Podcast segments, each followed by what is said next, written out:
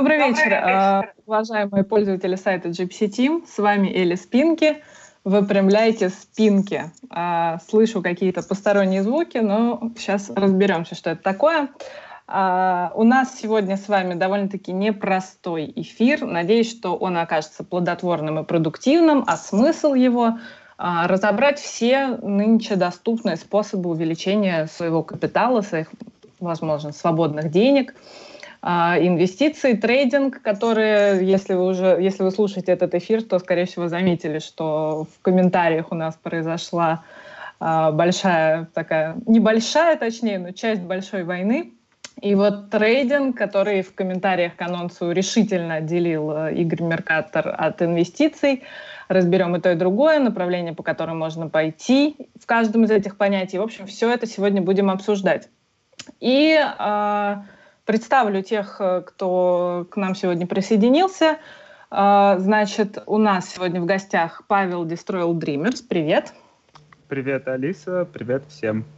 Всем привет. В смысле, не всем, а Павел привет. Ну и всем еще раз, да, привет. А, Павел расскажет нам о долгосрочных инвестициях, о том, чем он занимается. А, Саша э, Гнат Умбер Гнатенко расскажет о криптовалютах. Привет. Всем привет, давно не виделись, здорово, что пригласили, Gypsy Team всегда было любимым местом. Да, добро пожаловать обратно, welcome back, что называется. А, рада тебе, расскажешь, э, куда тебя унесло в последнее время, а, поговорим об этом сегодня. А, так, Дмитрий Хулио, скажи, пожалуйста, а как правильно у тебя ударение на фамилию?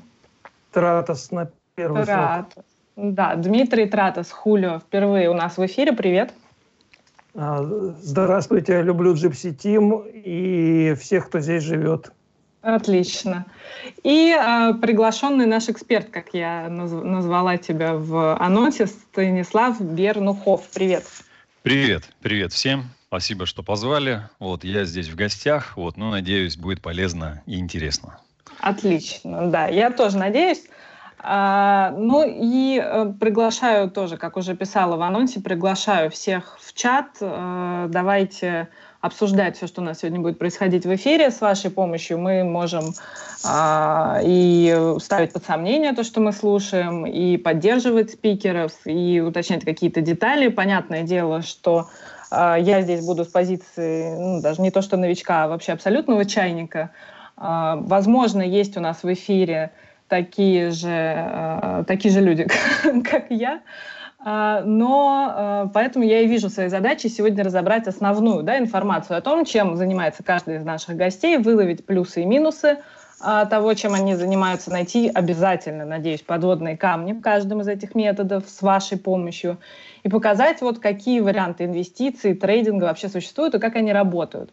У нас с вами нет задачи что-то одно выбрать, что-то самое лучшее и универсальное. И главное, что я хочу сказать, что Uh, уверена, что у нас аудитория на этот эфир собралась очень думающая, но очень прошу, особенно если вы новичок в этом деле, максимально критично относитесь ко всему, что вы сегодня услышите, потому что это очень важный момент. С осознанностью подходить к выбору своего метода, если вы планируете какой-то выбор делать, а, изучать всю доступную информацию, ставить все обязательно под сомнение, потому что речь идет о ваших деньгах. Это очень такой тонкий и важный момент а, ваших будущих капиталах, поэтому мы здесь все за то, чтобы вы ни сразу, ни на дистанции не были в убытке. Поэтому давайте будем обязательно осторожными и критичными сегодня. Мне кажется, это очень важно. Ну и вы, как я уже сказала, можете задавать вопросы в чате, обсуждать, спорить со сказанным. А, я постараюсь максимально на него реагировать. Гостей тоже пригласила на него реагировать. И не проходить мимо и общаться с аудиторией. Вот. Ну и э, забегая вперед, э, Меркатор, который очень активно участвовал в комментариях сегодня к эфиру, э, там парочку соображений мне своих прислал, я их тоже озвучу во время эфира, но присоединиться он к нам не смог. Вот, но мы от него тоже один вопрос как минимум услышим. А, так что поехали. Я предлагаю, чтобы каждый из гостей базово рассказал о своем направлении, о своем подходе с базовыми пунктами, с чего начинать, куда смотреть, какой минимальный порог входа, как это все работает. И э, начать предлагаю с Пашей из долгосрочных инвестиций. Destroyal Dreamers, у него есть блог об этом. Ну, расскажи нам, пожалуйста, почему именно это, это направление ты выбрал, почему считаешь его наиболее подходящим, кому считаешь оно больше всего подходит. Ну и вот прям для чайников расскажи о нем, пожалуйста. Да, спасибо. Меня немножко представили. Я действительно э, веду блог на Gypsy, посвященный инвестированию, Destroy Dreamers. Э, минутка саморекламы, заходите, подписывайтесь.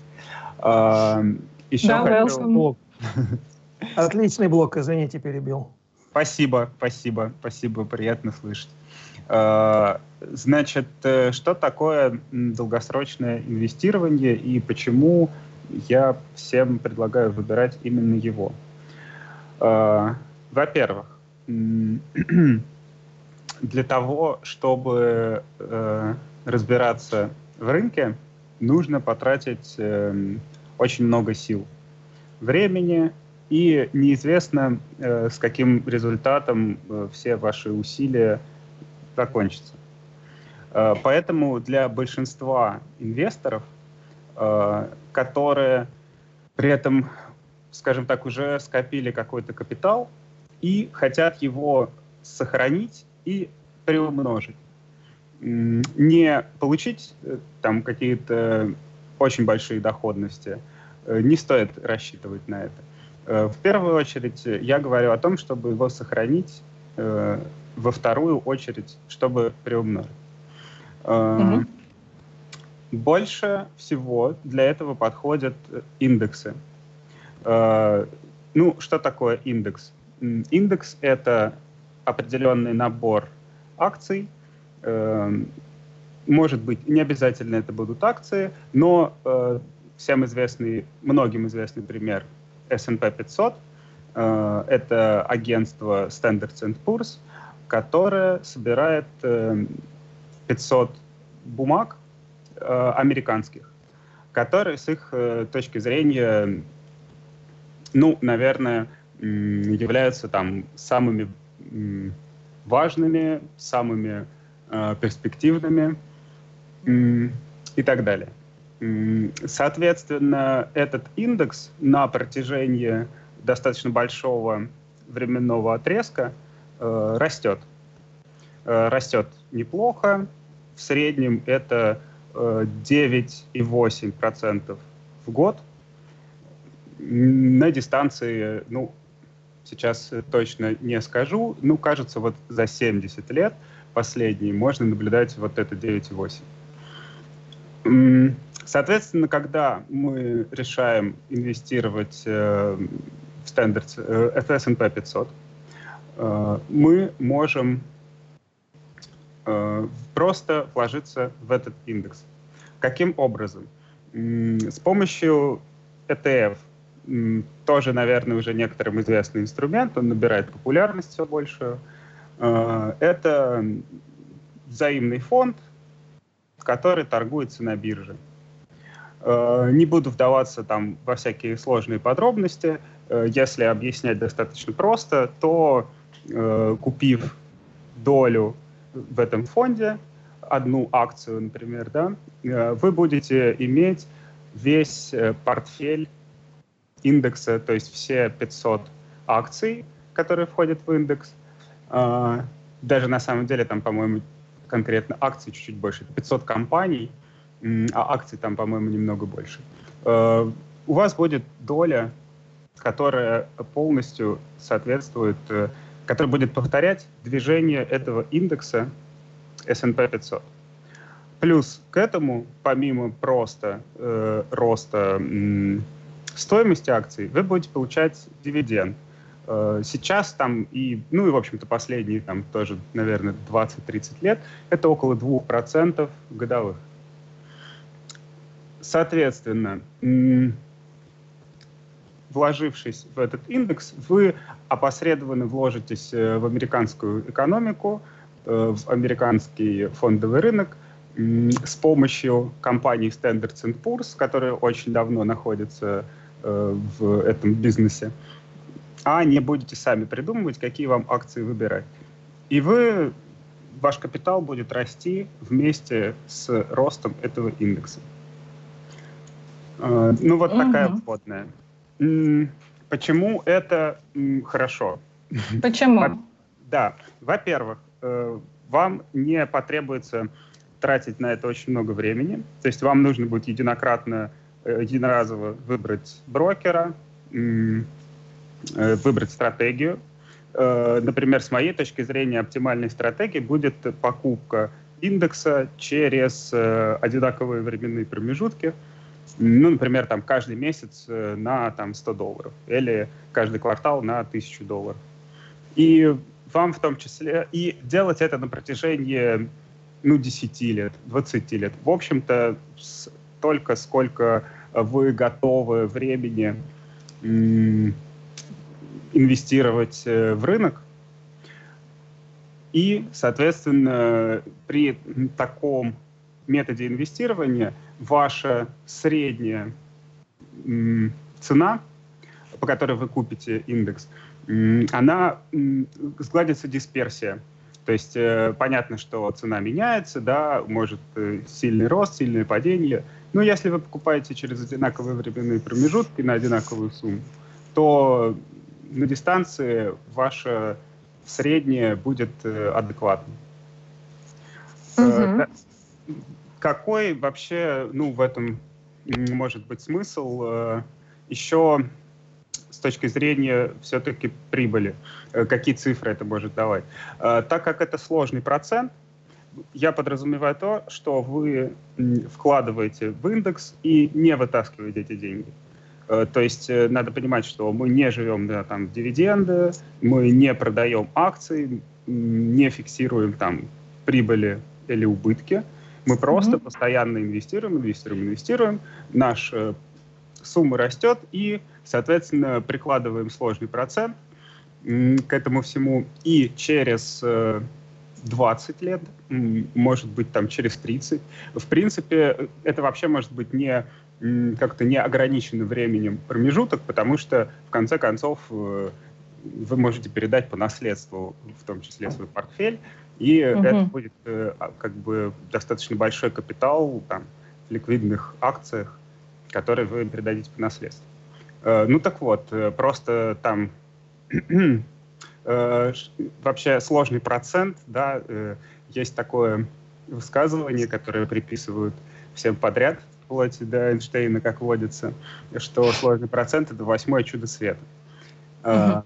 потому что, как он работает, ну, там, например, если вы э, там э, вкладываете 10 тысяч долларов э, на 20 лет и э, там по 12 процентов, по 12,3, если быть точным, и ничего не вытаскиваете — Просто все время ваша сумма каждый год номинально увеличивается на 12%, то через 20 лет э, ваша сумма вырастет в 10 раз.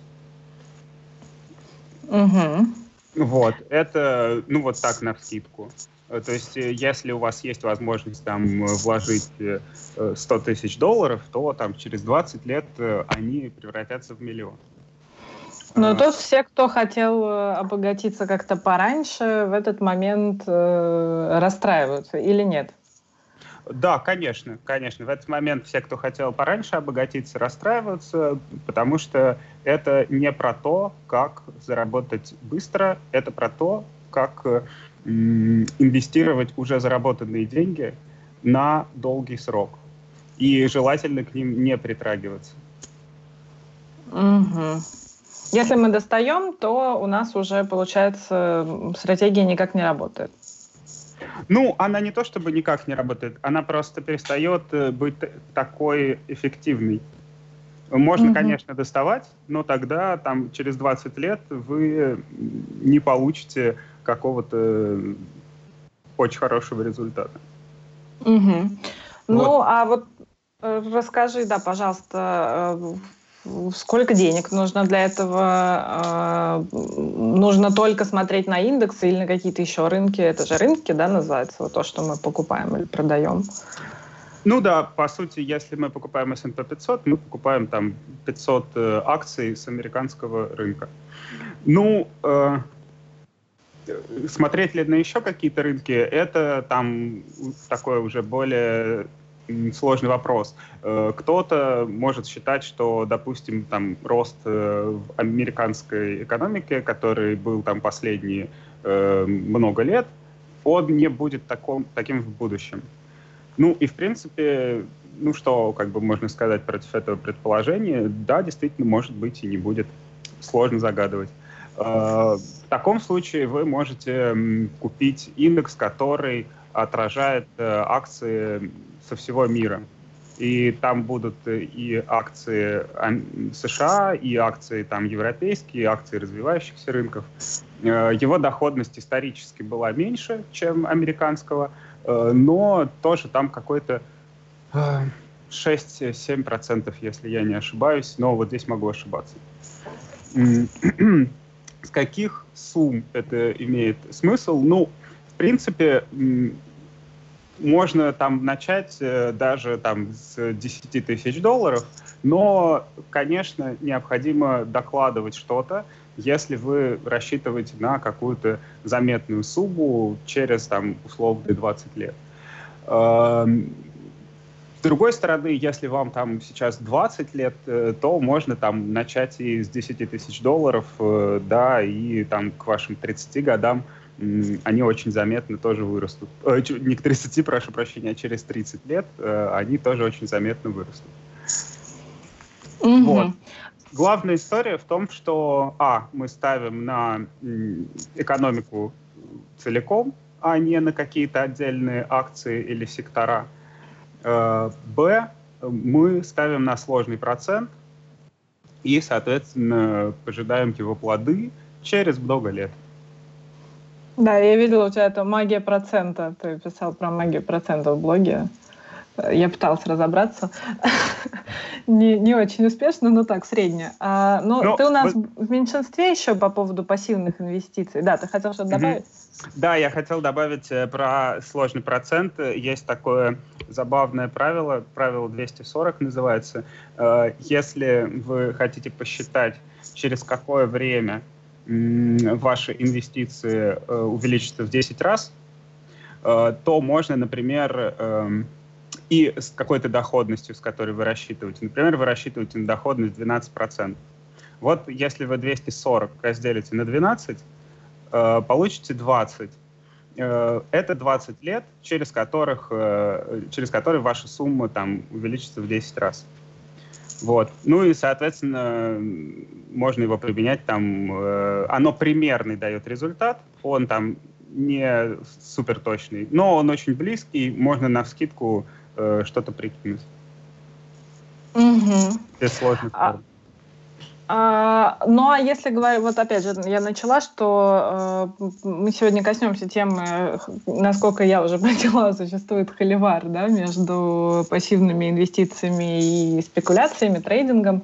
А, поскольку ты у нас в меньшинстве из пассивщиков, скажи, пожалуйста, если мы говорим, например, об индексах, но не столь долгосрочных, вообще как это работает и может ли это работать? Ну, э скажем так, э, это, естественно, тоже может работать, и вы можете пассивно там вкладываться не в индекс, а в бумаги какой-то, допустим, каких-то нескольких компаний, в которые вы очень сильно верите. Mm-hmm. Взять там, например, Berkshire Hathaway, компанию Баффета, э, не знаю, допустим, Apple или еще что-либо, что вы считаете компанией, которая там продержится не один десяток лет.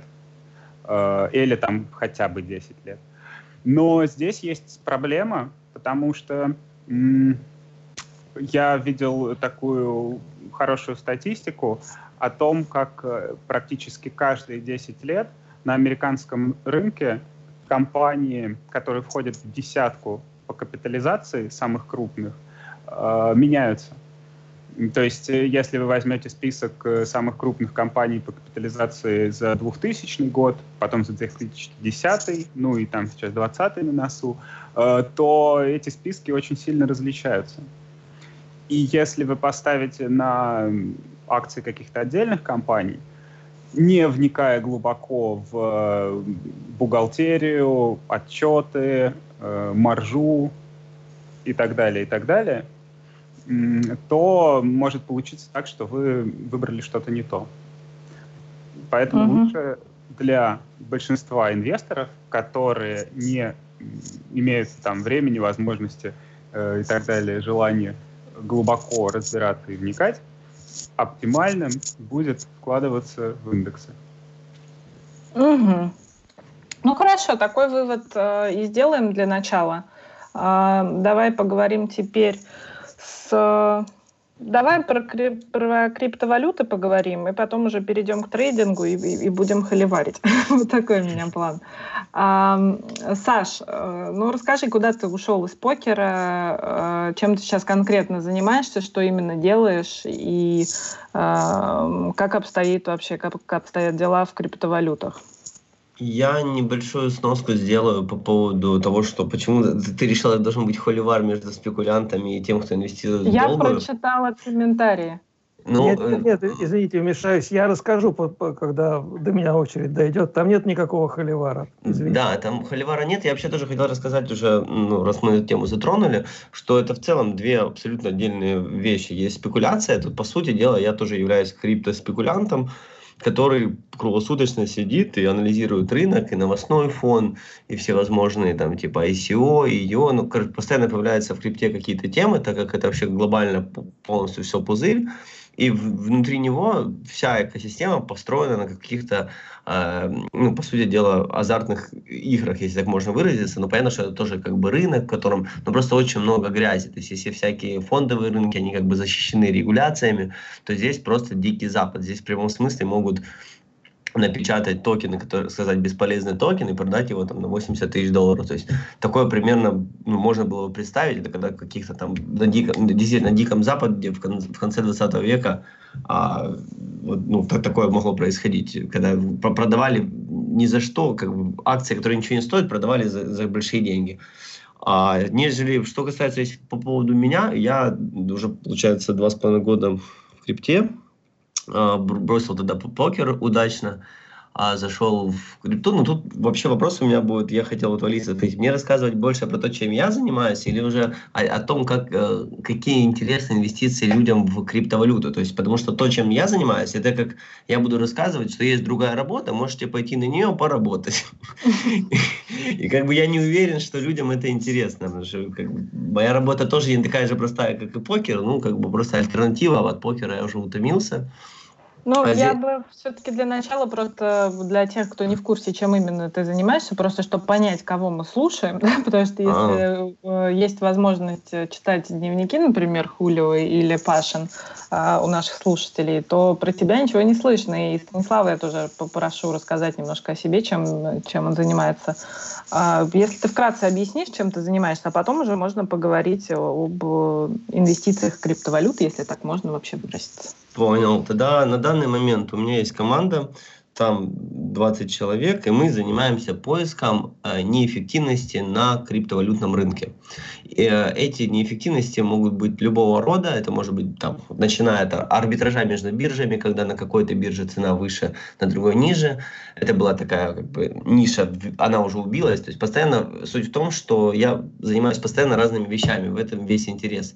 Постоянно появляются какие-то зазоры, какие-то неэффективности, которые, на которых можно нажиться так сказать. И вот просто постоянно в поиске новых э, таких механизмов, э, где чем зарабатывать. То есть была когда, когда-то эра ICO, если кто помнит, это в 2017, к концу 2018, начала года. Это было золотое время, когда ты просто мог ну, ну хорошо отресерчить проекты, найти нужный проект, в него там с ними договориться, можно было еще на пресейле зайти, и там собирать какие-то э, колоссальные суммы, ну, условно говоря, мы просто инвестируем, и нам через месяц, от 1000 долларов, и через месяц эту 1000 долларов он превращается в 5. Ну, это как бы даже звучит глупо, вот если просто, особенно ребята, которые тут, много кто будет рассказывать о том, что если вы бьете 8% годовых, это уже хорошо, там 10, но 12 э, вообще неплохо, а если 15, то вы должны быть вообще в шоколаде. Вот по э, этим меркам как раз таки крипта вообще не, ну, не подходит, потому что у крипты никакого плана не было у меня о том, что 10%. Изначально был план процентов 300 в год хотя бы. А, да, тут как раз был... Неплохо. Ну, по, ну по, по той причине, когда мы заходили, я вот, например... Не получилось. Самый... Не, получилось на самом деле у меня за первый год ну, сильно больше, чем 3 икса а, заработать. То есть там же было, я говорю, были очень хорошие ICO, и были очень много, огромное количество неэффективности, на которых можно было просто как бы, зарабатывать, если находиться в комьюнити среде. По той причине, что в крипте и на рынке нету никаких солверов и вот этой все штуки, то есть нельзя сесть и разобрать раздачи. Вам надо просто проявлять фантазию, отслеживать кошельки, находить какие-то взаимосвязи, может быть, находить какие-то инсайды. То есть тут и нетворкинг влияет. Э, огромное... Почему как бы комьюнити у меня 20 человек, и мы как бы делимся друг между другом абсолютно спокойной информацией по той причине, что рынок очень большой, объемный, и тут не будет такого, что я нашел как бы э, как бить спины, никому не рассказываю, потому что если сейчас он не узнает, что спи, набегут реги, и тогда uh-huh. все. По этой причине в этом э, плане ну как бы попроще.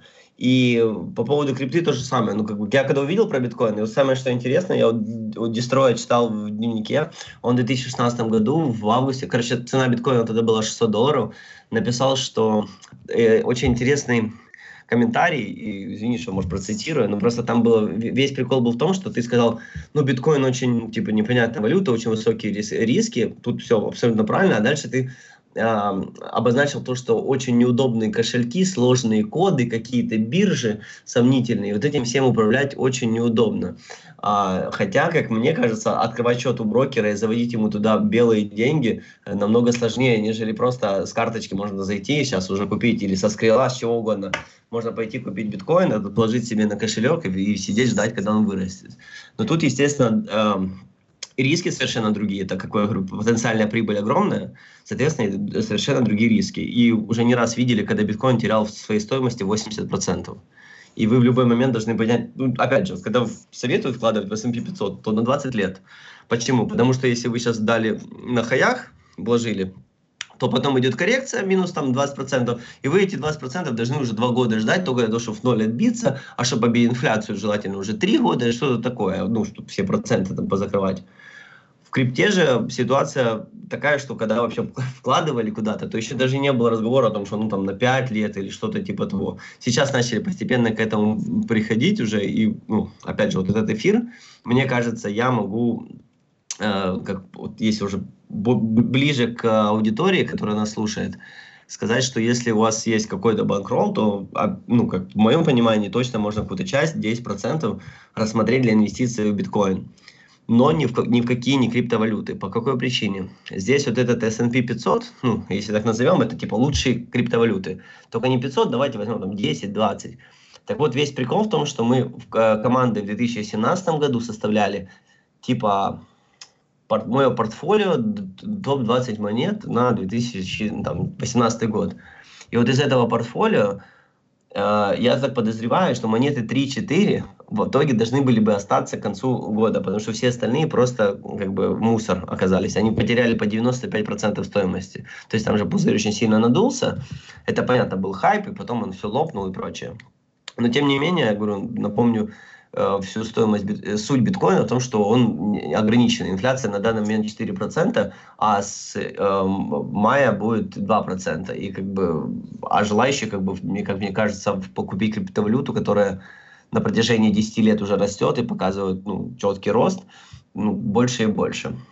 Понятно, что очень много просто обожглось людей, когда был хайп. Ну, тут просто фишка в том, что когда все об этом говорят, что лучшая инвестиция, то, наверное, туда нести не надо. А когда вот я сейчас написал в чате, есть у кого-нибудь а, крипта, и никто, и все пишут, нет. То есть ни у кого нет, никто не рассматривает это не как защитный актив. Ну, защитный актив это еще отдельная история. То есть это в моем понимании Защитные активы, опять же, если будет жесткий кризис, полетят в первую очередь высокорисковые активы, заберут да, деньги оттуда. Это из э, ну, всяких мусорных акций. Оттуда деньги вытащат. Но также будет разговор о том, что если будет глобальный финансовый э, кризис, вполне вероятно, что а, так как не будет никакой валюте доверия, это же вот эти все кризисы, они происходят Аргентина, там, Венесуэла, и, периодически, и во странах Африки, когда там происходит э, кризис в стране, и валюта обесценивается, в этой стране локально очень сильно увеличивается курс биткоина.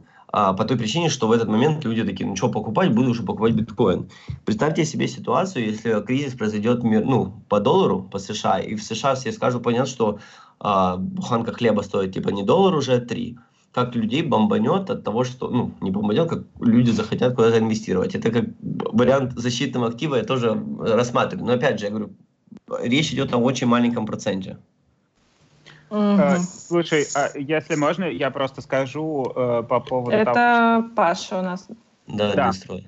Да, э, по поводу моего комментария, э, я на самом деле сейчас почти не слежу, но мне кажется, что в 2016 году это все было как бы сильно менее удобно, чем сейчас. Да, конечно, ты абсолютно прав. Я, я сам зашел в 2017 году в начале, и когда я заходил в крипту, то когда я кому-то там рассказывал, говорю, ну что ты в пирамиду типа залез, прикольно тебе? А, я говорю, ну прикольно, это да, там по, по 1000 долларов уже биткоины покупал, а там буквально через какое-то время сразу стали стоить 2, 4, 3, mm-hmm. и я понял, что надо как бы запрыгивать дальше и изучать уже внутренности, ну, другой рынок. То есть, а если говорить о, само, о самой крипте, ну просто сейчас уже, если кому-то нам скажешь, я вкладываю биткоин и там держу его, никто не будет сильно прям над тобой смеяться, да.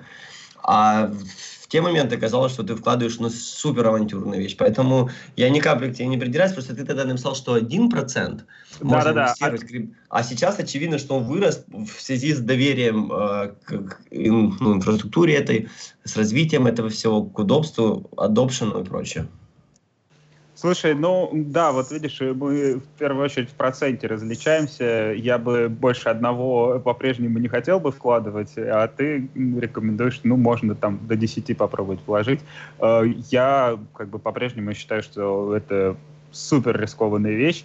И эм, причем рискованные еще не только с точки зрения там волатильности курсов, а еще и э, с точки зрения инфраструктуры, потому что любая биржа там может упасть. Э, ну, но любая биржа может упасть, это, честно скажем, громко сказано, потому что, опять же, за да. 10 лет покер-румов упал, упало что у нас? Full Tilt и Absolute, и те выплатили практически деньги. То есть там периодически какие-то э, мелкие скамились, но есть там типа гиганты, вот опять же, Full Tilt, Poker Stars, Party Poker на данный момент. Не кажется, что Party Poker или Poker Stars может сейчас э, ло, э, схлопнуться и уйти с вашими деньгами. То есть, если бы мне сейчас сказали, готов ли ты держать 10% на, своих всего банкрола на Party Poker и на Poker Stars, я бы сказал бы да. С биржами та же самая ситуация. Binance вообще уже открыл офисы, это как бы Binance, это главная криптовалютная биржа. А открыл офис уже и в Украине, и в России, вот абсолютно везде. Они уже принимают национальную валюту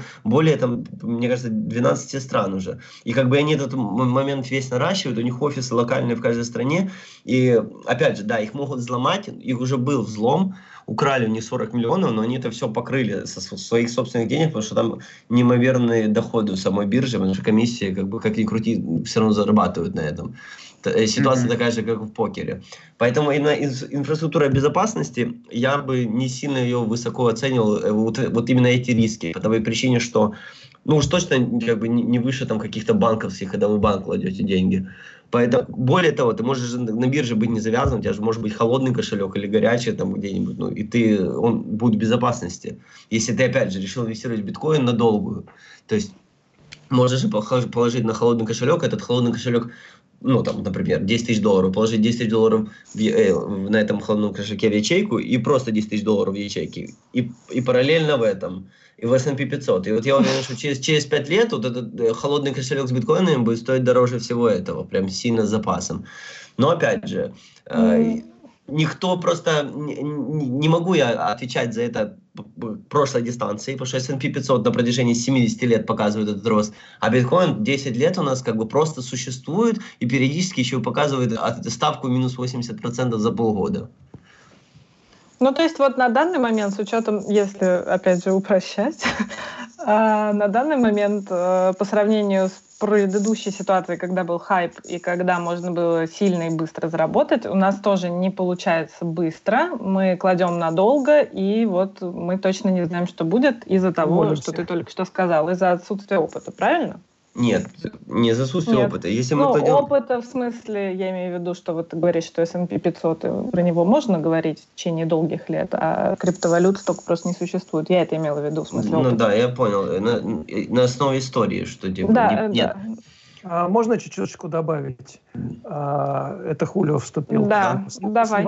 Я небольшой комментарий. С моей точки зрения, одна, э, один из главных недостатков вот этого прогнозирования криптовалюты в том, что а, мы не понимаем не понимаем, куда смотреть и зачем смотреть. Если мы говорим акции, то мы можем посмотреть там, на финансовую отчетность, там, на продажи, на, на, на все что угодно, там, на объем заимствований, ну, разобрать по косточкам. Если мы говорим о вкладывании в какую-то там экономику, тоже можем посмотреть ВВП, Э, там, прогнозы, динамику. То есть э, можем смотреть тысячу, десятки тысяч параметров, читать мнения аналитиков и так далее и тому подобное. Работать то с информацией. То, то в криптовалюте непонятно, где фундаментальный анализ. То есть в криптовалюте есть только технический анализ и непонимание, куда оно придет. Это минус, конечно. Нет, это, это не минус, это недостаточное знание у тебя в этой отрасли. Это также ну звучит ну, да. странно. Ты, получается, говоришь, если там можно что-то анализ провести, то, то какой тут анализ? Ну, давайте я назову сейчас просто тоже десяток фактов. Например, вот самый такой простой. Как тебе использование активных э, кошельков э, с биткоинами? Количество пользователей зарегистрировано на биржах. Количество э, биткоинов вообще выработанных из общего э, числа. Э, э, это разве не показатели? Вообще динамика. То есть теханализ-то как раз в биткоинном ну, на рынке криптовалюты, он как раз меньше работает намного, чем на традиционных рынках, потому что есть э, к этому рынку большие вопросы, потому что действительно часто кажется, что он какой-то ручной. И э, если уже про, про, про какой-то фундаментальный анализ, мы можем элементарно там посмотреть. Это вообще то, чем я и занимаюсь. Одна, является моей основной деятельностью фундаментальный анализ криптовалют. Когда какое-то событие происходит, а я в этот момент как бы на кнопке, ну, то есть я сижу, я вижу, я прямо вижу, оно в Твиттер выходит, например, да, вот резко Трамп говорит, и все, короче, я, я тоже криптовалюту разрешаю. И в этот момент моя как бы задача просто закупить быстрее, чем это все рассосется по всем соцмедиа, и люди тоже пойдут э, нести туда деньги.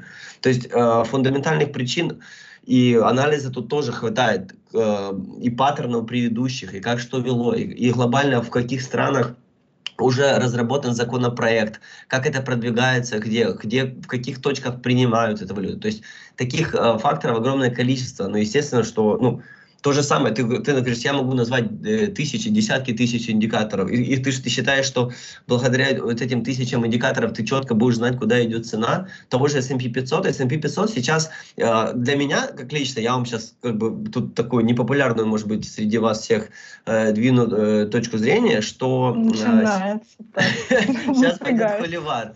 У меня какая ситуация? Я, короче, ну, как бы общаюсь, опять же, общаюсь с огромным количеством людей, тоже финансовой сферы, и у, у многих сходятся на, на мнение, что следующий кризис финансовый будет, и, ну, предыдущий был ипотечный, а этот будет из-за того, что очень много дешевых денег. И лопнут вот эти все компании, которые пораздувались до неимоверных, э, опять же, это не про S&P 500, но огромное количество компаний, которые э, могут лопнуть, Uber и всякие доставки еды, вот это все они работают в минус, они работают по принципу того, что у них есть юнит типа экономика, потому что у нас огромная база пользователей, юнит экономику считаем, и у нас получается стартап стоимостью миллион долларов. Пусть он сейчас работает с рентабельностью 20% минус, в месяц.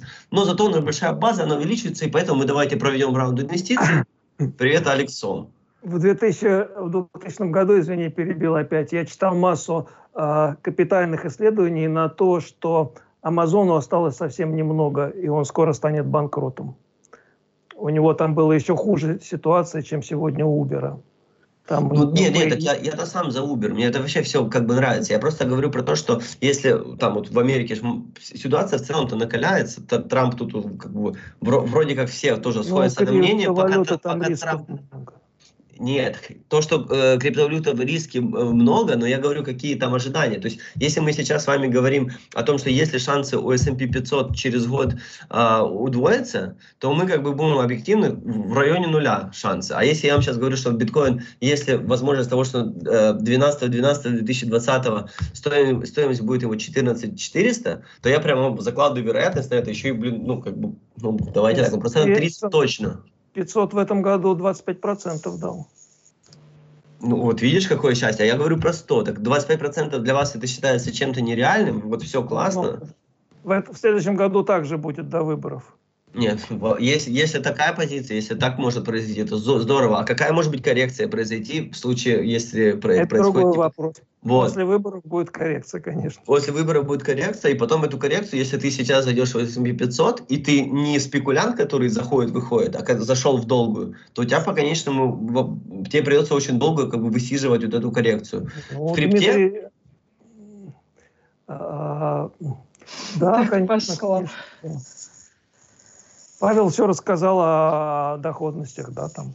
Ну нет, 7, я, я просто говорю... 7 плюс 2 в дивидендах, 9 там, ну 10 выскочит, ну нормально. Ну, SM, и при этом у S&P 500 абсолютно нет никаких э, как бы риска, ну практически, от того, что он сделает минус 60% за полгода, да, а у, а у крипты, у битка, естественно, есть. Поэтому это высокорисковые активы, и э, те, у кого меньше бан банкролл, конечно, наверное, будут выбирать, мы что тут э, покеристы, гэмбл, все дела, или уже покеристы стали calculated тогда, конечно, больше... Но тут, опять же, в моем понимании все зависит от банкролла. Если у тебя есть очень много денег, ты, ты, ты вкладываешь более э, защищенные активы. Если у тебя э, меньше, ты более рисковые. В крипте просто, чтобы вы знали, не так давно появилась еще штука, это DeFi, это децентрализованные займы. На самом деле проблема в чем? Когда я хочу взять у тебя в долг, да, то нам нужна третья сторона. В классических э, схемах это выступают банки, да, то есть я как бы банку даю в долг, он там еще коми комиссию добавляет, ну, депозит, и он тебе э, дает э, этот кредит.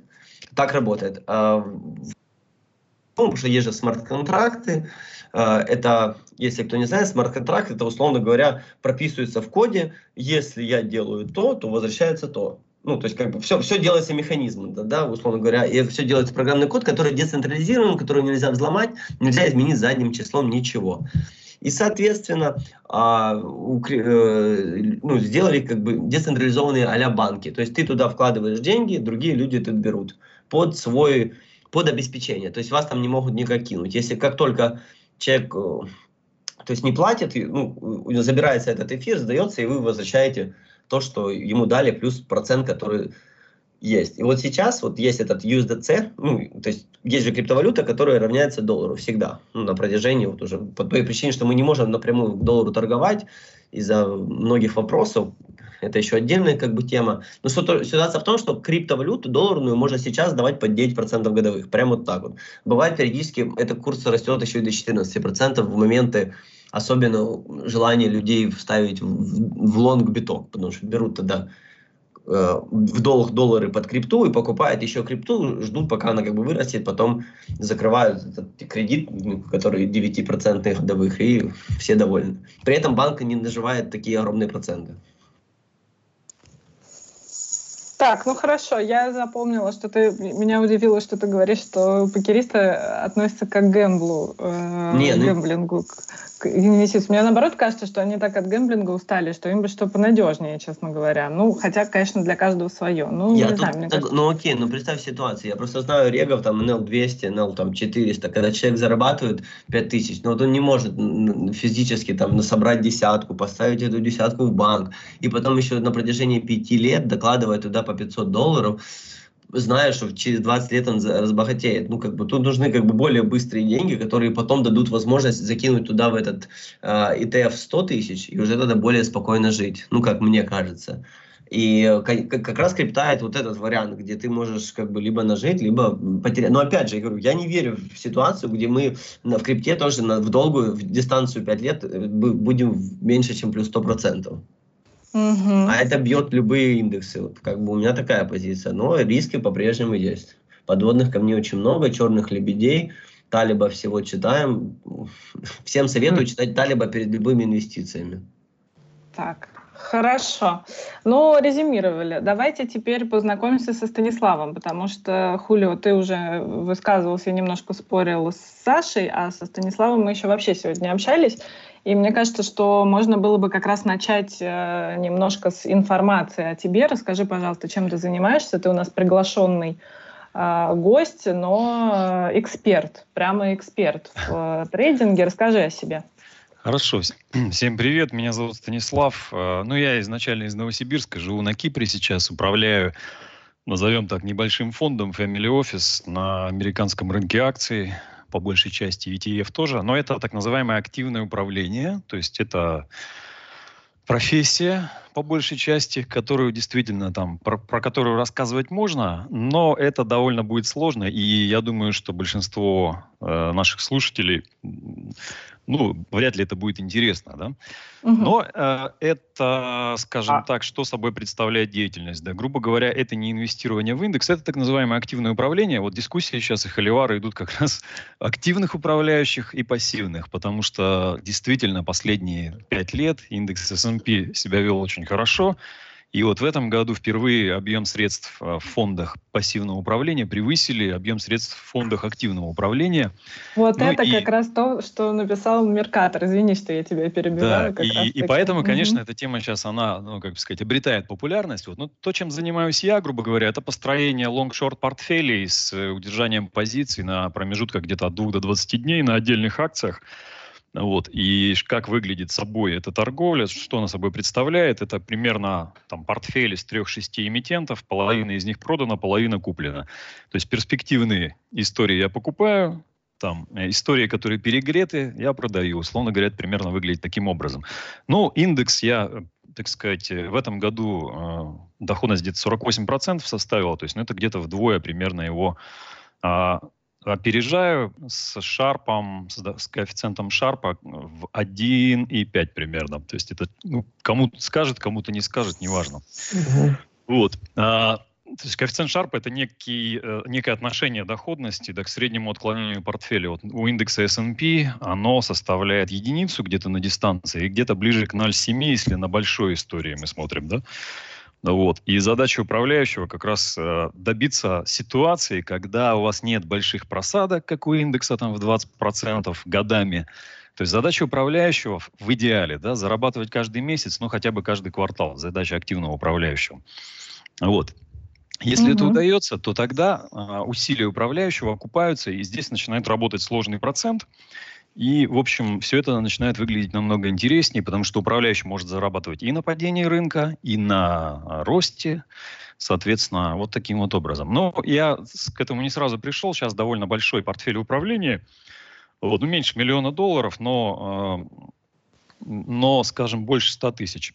Вот, поэтому начинал я с трейдинга, такого краткосрочного, торговли на фьючерсах, на Чикагской бирже, там управлял э, капиталом одной проб-фирмы в Чикаго в свое время было, был такой момент.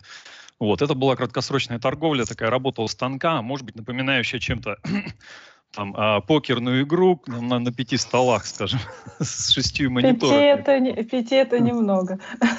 5, это немного, да. Ну, ну где-то в районе 8 инструментов. Там валютные фьючерсы были, там фьючерс S&P 500, тот же самый был, э, фьючерс на нефть, фьючерс на золото и так далее. То есть это была как раз краткосрочная торговля. Ну вот удалось эволюционировать вот до, скажем, сейчас э, работе, до работы в формате ну, вот такого частного управления. Следующая эволюционная ступень это будет создание фонда. Вот уже, ну, так сказать, надо дорасти до 5 миллионов управления в долларах. Вот можно уже открывать структуру. Поэтому примерно вот таким вот этим я занимаюсь. Вот, поэтому, конечно, это специализация определенная. Большинству людей это не подойдет, этим надо заниматься профессионально. То есть я этим занимаюсь full time каждый день. То есть начинаю свой день, э, грубо говоря, с анализа, просмотра инструментов, которые я торгую, а этих инструментов больше пяти тысяч, там, американских акций тех же самых. Поэтому, конечно, тут э, мы говорим про специализацию. Поэтому в эту, ну, как бы, историю углубляться можно не углубляться. Я могу сказать свое мнение о разных стратегиях, уже озвученных, ну и что-то добавить еще от себя, например. Ну, давай, так и поступим. А можно вопрос? Да. Да, это Паша э, Рой. Хорошо. Отлично. А, а собственные средства вы тоже держите в этом фонде да. или вы их вкладываете как-то отдельно? Да, да, да. Ну да, я, я, э, ну то есть я занимался в свое время таким полупассивным инвестированием как раз вот в, в S&P, ну примерно по вот таким пассивным стратегиям. Вот. Но сейчас, так сказать, показывает история, что все-таки есть преимущество в том, чем я занимаюсь, да, и э, все средства я тоже держу у себя. Вот. И что, ну куда, ну не знаю, там, что-то инвестировал в недвижимость, но, правда, опыт был не сильно удачный. Там стройка, в которую я вложил, да, она, э, так сказать, зависла, и это не моя сильная сторона, как раз вот э, работа с недвижимостью. Вот, поэтому по, я понял, что надо заниматься, наверное, тем, в чем лучше всего понимаешь, в чем разбираешься больше всего. Вот, и я сфокусировался полностью на, так сказать, управлении. Вот, поэтому, так, на чем мы остановились? Да, вопрос был такой, занимает, да, да и собственные средства тоже. Угу, а да, еще ну, был, была такая история, была такая история. У нас была компания еще, вот когда я там жил в Новосибирске, мы стали резидентом технопарка местного, мы разрабатывали алгоритмические системы для работы на российской бирже Forts. Вот. И действительно, когда была волатильность на там, фьючерсах на рубль, например, там 2014 год, если кто помнит, 2015 была достаточно большая волатильность, в 2017 она уменьшилась, вот, и мы ну, достаточно хорошую доходность зарабатывали, сравнимую, может быть, там, с тем, что делают в крипте сейчас. Но это было вот э, в полностью алгоритмическом подходе с использованием там, программных кодов и так далее. То есть у нас стояла рабочая станция, вот, и мы разрабатывали такие решения. Ну, я не сам программировал, у нас там была команда небольшая. Вот, дальше волатильность уменьшилась в 2017 году, то есть э, доходность стратегий тоже автоматических, механических, она тоже уменьшилась, ну и как, как каждый ушел сам в свое направление, каждый участник команды. Вот, поэтому вот такая вот история. Значит, ну что, можно добавить, да, к, к сказанному. Действительно, есть такой момент, касающийся пассивных стратегий, что у них очень большая история, да, и вот тут очень сложно как бы оппонировать э, точки зрения, что инвестируя в SPY, например, это ETF индекса S&P 500, э, ну вот что это будет неправильно. Да, действительно, на истории это был, ну, была достаточно такая рациональная э, стратегия поведения, то есть инвестируя особенно каждый месяц, ну, в теории, то есть вы на протяжении там длительного периода времени, э, ну, получаете действительно хорошую доходность. Но здесь есть несколько моментов таких практического характера исключительно, которые приводит к тому, что минимальное количество человек этим занимаются обычно. И ну, первое, как было уже озвучено, эм, это дисциплина инвестирования. Очень немногие могут ее добиться, потому что есть, э, допустим, человек, там, работающий в компании, у него каждый, э, каждый месяц есть зарплата, он может планировать свой бюджет. Есть там люди творческих профессий, есть люди, там, допустим, вашего сообщества, в нашем сообществе тоже доходы, они не всегда стабильные, поэтому, грубо говоря, э, каждого десятого или пятого зарплата не падает на карту, да, и в, конеч, конечном итоге вот эта дисциплина инвестирования, она нарушается. Вот это первый момент. Второй момент связанный с тем, что если мы вот э, начнем чуть-чуть глубже копать вот в инвестирование, вот так попрофессиональнее, если мы на него посмотрим, то мы поймем, что стратегия обычного инвестирования в индекс, она не оптимальная с точки зрения геометрической доходности. Да? То есть большие просадки, которые генерирует индекс S&P, они ну, периодически могут длиться достаточно долго. Да, это вот последний период у нас был такой хороший, да, после краха доткомов с 2000 года, то есть до 19 S&P действительно, ну вот за исключением 2008 года, он показывает хорошую доходность. Но вот такие крахи периодически происходят. И в 2008 году, в общем, член правления э, Goldman Sachs стоял буквально на коленях перед э, Конгрессом и просил влить денег, собственно, в э, финансовые учреждения, да, для того, чтобы их спасти. Вот. А тогда, собственно говоря, Конгресс их послушал. Что будет в следующий раз во время очередного краха подобного, если он случится, мы не знаем.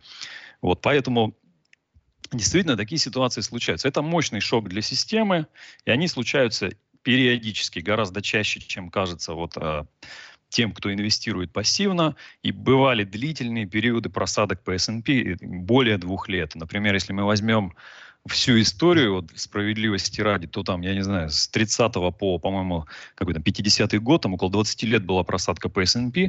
То есть это историческая такая ретроспектива, она показывает, что, ну, в общем, все возможно. Конечно, если мы посмотрим вперед там, на 3, 4, 5 лет, может быть, там 10 лет, э, то есть вполне возможно, что текущая схема сохранится. Но а, мы знаем, что по а, многим исследованиям сейчас вообще все процессы ускоряются и в мире, и в технологиях. Вот то, что мы раньше проходили за там, десятки лет, сейчас проходит за, за несколько лет. Поэтому ну, не исключено, что э, будут случаться и какие-то моменты появления большой волатильности будут случаться чаще. Но в, в простом варианте, да, если вы хотите заниматься полностью пассивным инвестированием, я бы советовал как-то разделить немного. Допустим, берете ETF на SPY и совмещаете его с ETF хотя бы на облигации. Да? Волатильность вашего портфеля не, немного снизится, и в конечном итоге вы не так пострадаете в периоды коррекции. Да? И геометрическая доходность может быть больше. Но это математически доказано. Вот, можете, не знаю, кому интересно, почитать книгу, есть Роберта Карвера, а, Building Smart Portfolios называется, построение умных портфелей. Вот, примерно такая история. Вот. Что касается более э, интересных историй, ну, интересных с точки зрения, с точки зрения э, возможности не строить такие долгосрочные стратегии в быстро меняющемся мире, ну, например, там, э, вперед мы планируем на 20-30 лет, да, турбулентность у нас в мире будет нарастать, то есть если мы хотим от этого, ну, как сказать, ближе к этому ближе соприкасаться с этим, то, на мой взгляд, вот для инвестиций подходят индивидуальные или отдельные акции. Здесь э, ну, лучше, может быть, в какой-то степени, чем индекс. Например, а, компании, которые выходят э, на IPO. Например, Facebook у нас был по 40 долларов, сейчас он торгуется по 200 долларов. Да? Понятно, что здесь, конечно, определенные риски. После того, как он вышел по 40, он потом стал стоить 20, да? вот, ну и сейчас он стоит 200. Ни одной компании американской нет, которая бы после после IPO не стоило дешевле. Я две, ну, две знаю. Google. Ну, а понятно, что нет. Ну, если, после, непосредственно, если мы смотря какой период берем. Вот IPO и сколько ну, там проходит... 20 лет. 20 лет. Ну, а... здесь я согласен. Здесь, здесь действует следующий механизм. Вот это работает, наверное, для тех, кто хочет погружаться в этот механизм. Например, э, вот есть, то есть там примеры там, Уоррена Баффета все приводят, но есть другие примеры, они немногочисленны. Например, там в книге Market Wizards Джека Швагера есть такой пример, как Марк Минервини, это один из инвесторов американских известных. То есть он буквально ну, разогнал свой счет в, в 20 или 30 тысяч долларов там, до нескольких миллионов, инвестируя в отдельные акции. Да? Но он занимался именно тем, что называют изучением технологий, изучением отраслей. То есть, если вам это интересно, вам хочется, так сказать, вот э, погружаться в эту среду, в отчеты, в то, что происходит в технологиях, если вы хотите более глубоко туда копать, то вы, ну, в, в теории и на практике тоже так происходит. Люди есть, которые э, умеют опережать или находить какие-то ранние признаки там, появления популярности технологии определенной. Например, вот один мой знакомый, он работает в сфере технологий, там они делают электроскутеры, до этого он был в гейминговой индустрии, то есть он хорошо понимает рынок чипов, то есть, ну, казалось бы, человек из другой немножко сферы, то есть он э, следит за рынком чипов, и, ну и, как сказать, это его хобби в определенном смысле. Но тем не менее он э, опережает индекс таким образом. Вот просто у человека есть интерес, который он реализовал, и это для него работает. А можно вопрос? Угу. В Микрон он инвестирует? Компания такая американская. О, я, честно говоря, не знаю сейчас насчет Микрона. Вот Микрон... Э, ну, вот я им торговал, например, то есть у меня был микрон, я держал им с сентября там, до октября, вот когда было, был отскок, или когда это было, то есть когда там пад, падали, падал рынок под твитами Трампа, и потом был отскок, там ну, сколько-то, значит, микрон я определенно определенный период держал. Но вот если про инвестирование говорить, то сейчас я, конечно, не скажу. Вот если про моего товарища вопрос, да, я не знаю сейчас. Вот. Но вообще, ну, как бы рынок чипов это как бы самый динамичный такой развивающий сектор. Там происходят очень быстрые изменения, да, и мы видим, что компании, которые там, капитализация у них была одна, там она потом вырастает значительно, там та же компания AMD выросла сильно. Поэтому, если вы хотите, например, в это погружаться, то там могут быть, ну, доходности существенно выше, чем S&P. Поэтому э, именно здесь, наверное, можно ну, какой-то реализовать свой интерес. Кроме того, ну, это для, ну, для тех, кому это действительно интересно. То есть, например, там, вам интересно там, изучать отчеты этих компаний, смотреть э, интервью с CEO этих компаний, с э, директорами и так далее, и так далее. Ну и смотреть, вообще изучать, как работает этот сектор. Как правило, вот здесь люди фокусируются на каком-то секторе и начинают его понимать. А здесь, ну, сектор, если вы занимаетесь фотографией, наверное, там полупроводники вам не будут не близки, но если технологиями занимаетесь, то есть рынок чипов там может, может быть вам интересен и так далее. Поэтому все, что связано с доходностью выше S&P, которая у нас на истории составляет сколько там, 10 или 11 процентов да, вместе с дивидендами, тут надо уже ну, погружаться и находить свою нишу, какой-то свой интерес. Вот говорят, э, там, гуру инвестирования – там, я не знаю, Киосаки или кто-то еще, там, занимайтесь тем, что вам интересно. Это вроде банальный совет, с одной стороны, но он работает на самом деле, потому что вроде бы все сложно и статистически все проигрывают, если так посмотреть, да, пассивному управлению. Но в, в жизни не бывает таких слов, как всегда, постоянно и и все, да, а, как правило, мы оперируем другими словами, там, возможно, вероятно и так далее. И поэтому для тех, кто хочет в эту историю погружаться, ну, на мой взгляд, э, здесь могут быть какие-то более интересные истории, связанные с взлетами акций тех же самых. Например, знаю людей, кто покупал Facebook по 20, когда он упал после IPO и так далее. Но, ну, а, конечно, определенные риски здесь есть. То есть не без этого. Повышенная доходность связана с повышенными рисками. Поэтому здесь каждый для себя должен решить сам. Сейчас вы познакомитесь с человеком, который продавал Apple по 2. Э, извини, пожалуйста, Хулио, а можно, прежде чем ты расскажешь, э, как ты продавал Apple... Э, Спасибо, да, Станислав. Давайте, вот, собственно, Паша уже передает эстафетную палочку. Но мы еще... А Станислав как-то не закончил. А, ну, за, э, на, на чем здесь можно остановиться? Что есть ниши промежуточные, то есть это, так сказать, крайней полярности, индекс, да, и криптовалюты.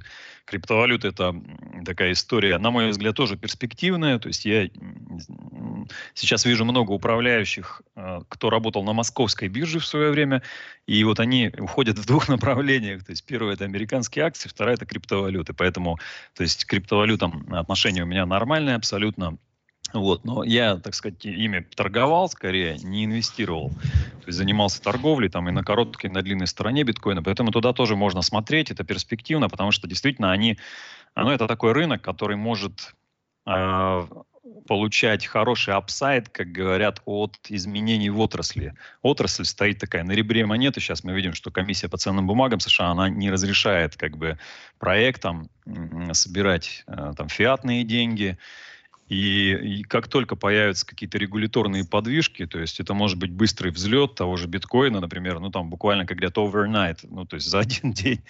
Вот, и если вы держите позицию в том же самом биткоине, да, и купили его по 10, например, там, и завтра он 17 стал, такое не исключено, поэтому, ну, удерживать какой-то портфель в том же самом биткоине, по-моему, вполне рационально сейчас. Угу. Но это с, крити с критической точки подходим. А, спасибо большое. Угу. Так, с, а, Паша хотел спросить что-то у Хулио.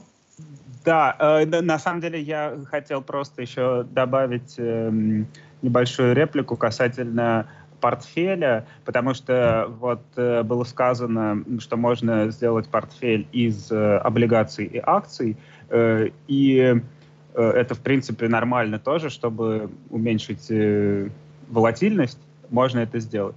Э, и вообще можно собирать э, и более там, сложный портфель. Например, э, он может состоять из акций, облигаций, компаний, которые владеют недвижимостью, так называемые рейты, и там, например, еще там золото, если вы боитесь мирового финансового краха. И, в принципе, эм, собирая какой-то вот такой более сложно сочиненный портфель, вы, скорее всего, не получите большую доходность, чем от просто инвестирования в индекс. Но получите Однако... большую защищенность. Да, да, да, мы говорим про геометрическую доходность. Я вот здесь поправку сделал. Геометрическая а. доходность это с поправкой на, ну, как бы, на, на если логарифм, логарифмически построим график доходности, она будет более сглаженная, да, и сложный процент в, ну, для геометрической доходности оптимизированный, он будет работать, ну, как бы, возможно, лучше здесь. Потому что если, ну, ну Так, это примерно уже немножко более сложная история, но я говорю не про доходность там, в процентах, в долларах, а вот именно в понимании, э, в понимании цифр здесь. Угу. Ну, да, я э, думаю, что я примерно понимаю, что вы имеете в виду, э, но все-таки, как сказал Баффет, э, риск э, появляется не тогда, когда у нас э, там скачут цены, э, а тогда, когда мы не понимаем, что делаем. Э, и поэтому волатильность там, ну вот с моей точки зрения, например, волатильность это не риск. Э, риск это если мы не понимаем, что делаем. Э, например, покупаем слишком много криптовалют.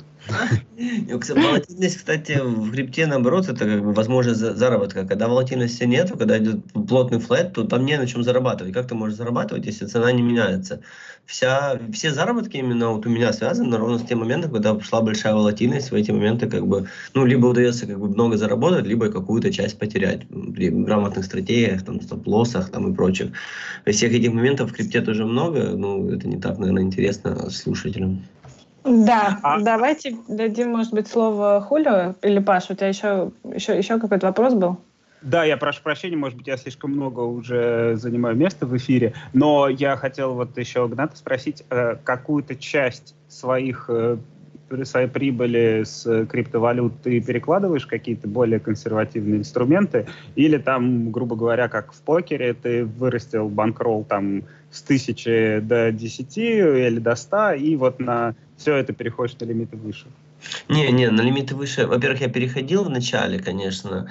Ну, я вкладываю в разные активы, то есть тут уже и офлайн бизнес я вложился, типа танцевальную студию открыл. Ну, это как бы отдельная история. Если в, в том числе я рассматривал, на самом деле, когда появились типа лишние деньги, я начал рассматривать и очень сильно тоже как бы изучал тему с инвестициями во всякие S&P 500 и прочие темы. Я понял, что это в целом оно еще коррелируется с криптой, и я, по сути дела, только увеличиваю риски. То есть, если в один момент мне показалось, если я сейчас вложу в S&P 500 там, часть своего дохода, то очевидно, что при каких-то изменениях э, S&P 500 при коррекции крипта тоже упадет, и получается, что у меня все активы как бы пойдут вниз. Поэтому надо, как мне кажется, говорил Стас в каком-то своем видео о том, что пытаться выбирать э, активы из максимально различных сфер. Но вот я положил, у нас такая ситуация в Украине, что банки дают в национальной валюте 18% годовых. И, ну, туда можно вложить как бы деньги. Можно как в недвижимость тоже. Но тут, опять же, процент сильно ниже. То есть, э, ну, как бы рассматриваю все возможные тоже методы. Естественно, постоянно копить деньги в таких высокорисковых активах, как крипта, очень неприятно. Особенно у меня был момент, когда я от э, крипто банкрола своего потерял 70%. И это то, еще то, потому что благодаря чему у меня еще были какие-то там а, стопы. Вот другие люди потеряли вплоть до 90, а то и больше процентов от, э, как бы, от хаев. И это как бы очень неприятно, естественно, когда ты на очень большую сумму так делаешь, что не сильно радуешься. Поэтому постоянно ищу и постоянно там как бы, занимаюсь тем, чтобы найти, куда еще инвестировать. У меня как бы есть те штуки, но они такие не универсальные, поэтому тоже, опять же, рассказывать здесь не уверен, что надо. Все, на этом мы переходим к э, Хулио. Ты mm-hmm. здесь еще? Ты с нами? Спасибо, Алис. Сколько у меня времени есть? Ну, ты рассказывай, а мы посмотрим. А Может, мы еще... перебьем. А мы, а мы тебе да. будем еще перебивать и вопросы тебе задавать. Знаешь, помимо твоего опыта, ну, я так упомяну, что ты э, много лет этим занимаешься, да, ну, то есть э, сейчас расскажешь, чем именно. Вот. Но а, ты еще у нас налоговый профессионал в целом вообще mm-hmm. на форме. Поэтому если ты коснешься вопроса налогов и, может быть, с брокерами отношений, было бы тоже интересно. Конечно, расскажу. А, ну, здравствуйте. А, еще раз, меня зовут Дмитрий Хулио. Хулио, наверное, лучше здесь звучит. Вот. Эм, я занимаюсь э, фондовыми рынками, инвестированием, трейдингом больше 20 лет. Уже не помню сколько. Помню, что первый трейдинг совершил 1 апреля, то ли там 96-го, то ли 97-го года. Но не суть.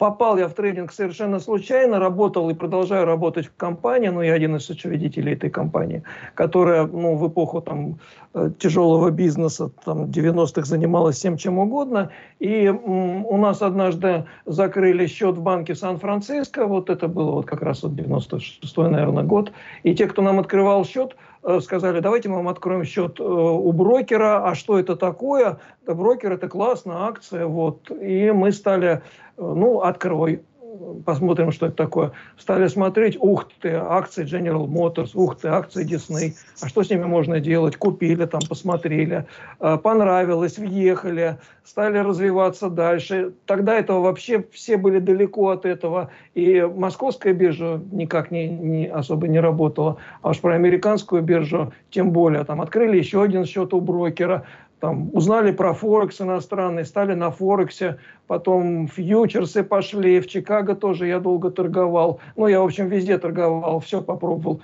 И Форекс, и фьючерсы, э, и акции. Последнее время, там, ну, как последнее время, последние 10 лет я очень много э, времени уделяю опционам, расскажу почему.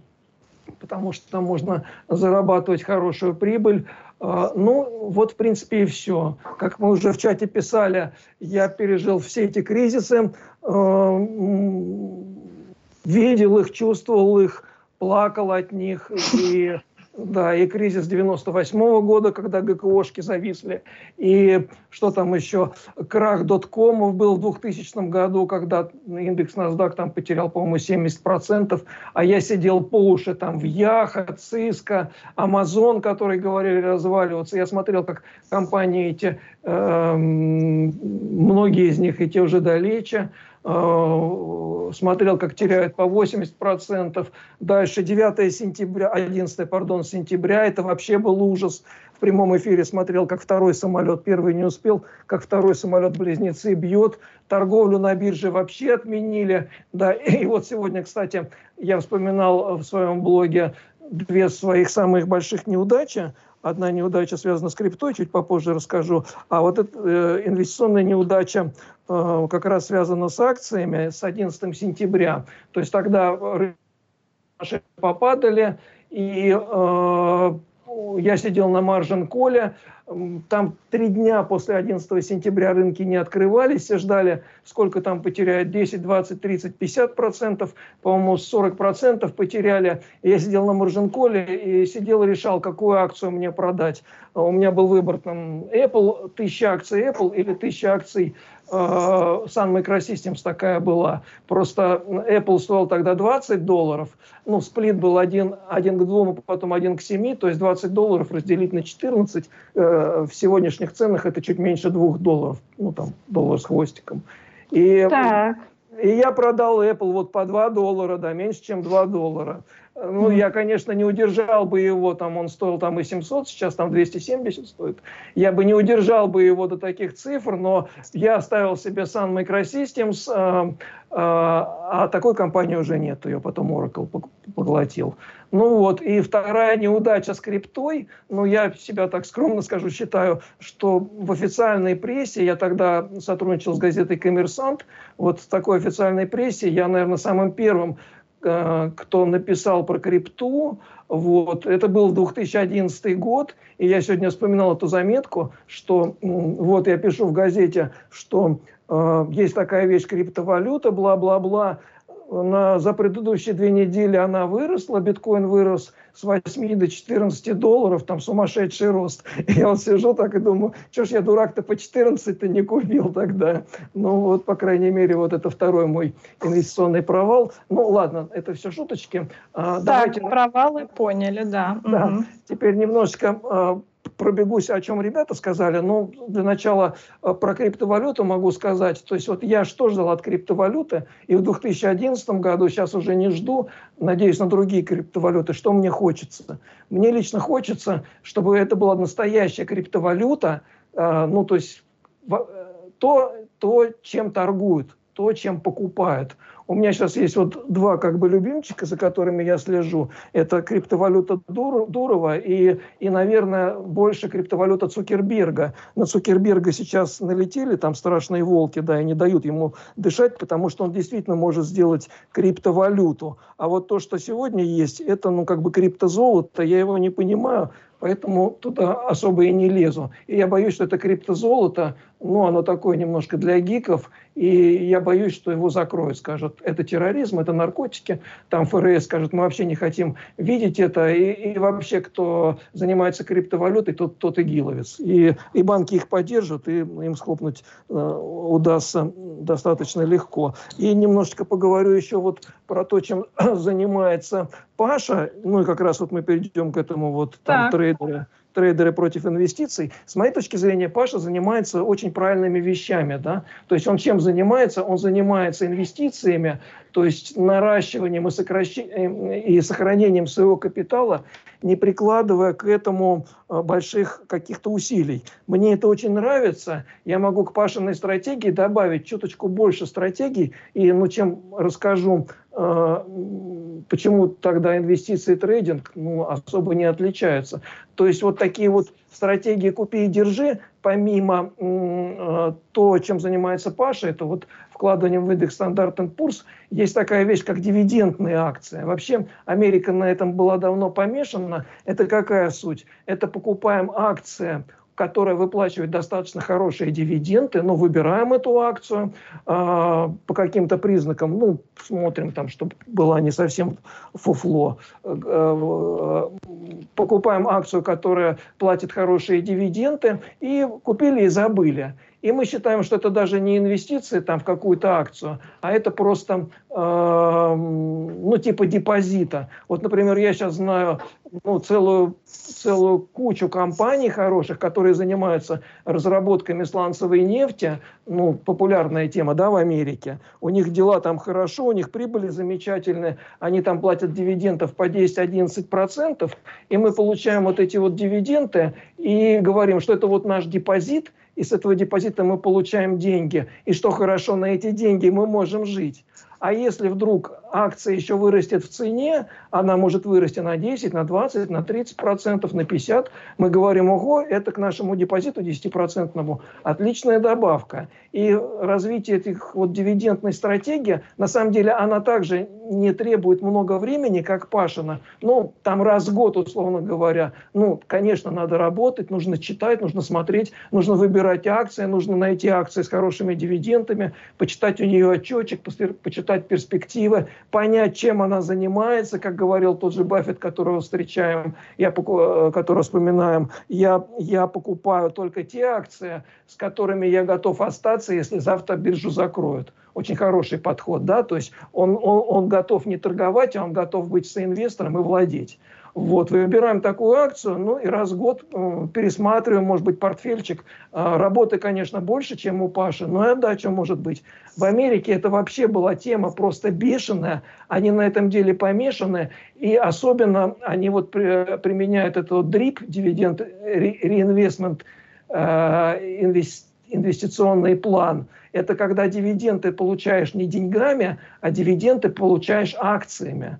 То есть твой портфель геометрически растет. Вот то, что говорил, Паша, там магия процентов. И я вот могу привести такой классический пример инвестирования, который вспоминают, и все американские там домохозяйки э, ход, сходят с ума от этого примера. Это когда в 1975 году те инвесторы, которые купили акции Hewlett Packard или акции IBM, Microsoft тогда, по-моему, не было, и они вложились в дивиденд реинвестмент план – сейчас слушайте внимательно, они сейчас в месяц получают столько денег, сколько они там в 1975 году вложили за год. Им вообще все равно, там, сколько стоит. То есть люди, ну, условно говоря, за год вложили там 10 тысяч долларов, и они сейчас 10 тысяч долларов ежемесячно получают дивидендами. Это вот так называемая американская мечта. И, ну, это тоже чем это хорошо, то, что это не занимает много времени. Дальше вот про, ну, как бы про такие вот пассивные инвестиции, если про налоги хотите, я могу сказать... Да, давай, про налоги. Да. Мы разбирали этот пример, когда вот там в Шаолине я такие вещи проводил. А, это индивидуальный инвестиционный план – для покеристов, с моей точки зрения, замечательная вещь. Что это такое? А, ну, там есть две опции. Я расскажу о более интересной для нас опции, потому что у нас все-таки как бы инвестиционный разговор. Это следующее. Мы открываем индивидуальный инвестиционный счет ну, у российского брокера, а, кладем туда деньги, а, ну, можно там по миллиону класть, но на самом деле там имеет смысл по 400 тысяч в год.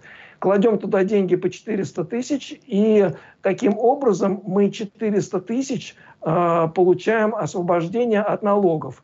То есть, условно говоря, мы выводим с покер-рума 400 тысяч рублей, платим э, 13% с этих 400 тысяч рублей, потом эти 400 тысяч кладем на индивидуальный инвестиционный план, и у нас эти 13% 400 тысяч, они как бы возвращаются. То есть получается двойной профит. Мы отмываем свой покерный доход, э, там можно три года, то есть 400, 400 и 400, получается миллион двести. То есть мы получаем покерный доход чистый, не облагаемый налогом, фактически миллион двести, который мы можем показывать. Многие покеристы стали бояться того, что их налоговый прижмет и скажет, на что ты квартиру купил, на что ты машину купил. Вот уже миллион двести, это все-таки ну, какие-то деньги. И вот эти инвестиционные, э, и вот эти 400 тысяч мы вкладываем куда-то во что-то. Например, можем купить каких-нибудь облигаций, ОФЗшек, там они дают 8% годовых. Получается двойная выгода, как я говорил. 13% налог от 400 тысяч в год, и по ОФЗшкам 8% получаем. Это все чистое, красивое, никуда убегать не надо, все замечательно. Вот э, я тоже... Рабочая э, штука, да? Все подтвердят? Хорошая штука, да замечательная штука. Вот. Но вторая опция, там, это освобождается доход от прибыли. Мне кажется, она для покеристов менее интересна. Я потому, почему так говорю? Потому что я выискиваю какие-то стратегии именно для, для покеристов, предполагая, что э, ему не надо много времени посвящать этому. А об этом правильно сказал Станислав. Если этим заниматься, этим заниматься много трейдингом, я этим тоже занимаюсь много. Какое-то время я ну, посвящал э, практически все время, вот лазил там и фьючерсы, торговал и туда, и сюда. Сейчас в моем управлении там ну, порядка пяти, наверное, миллионов, не рублей.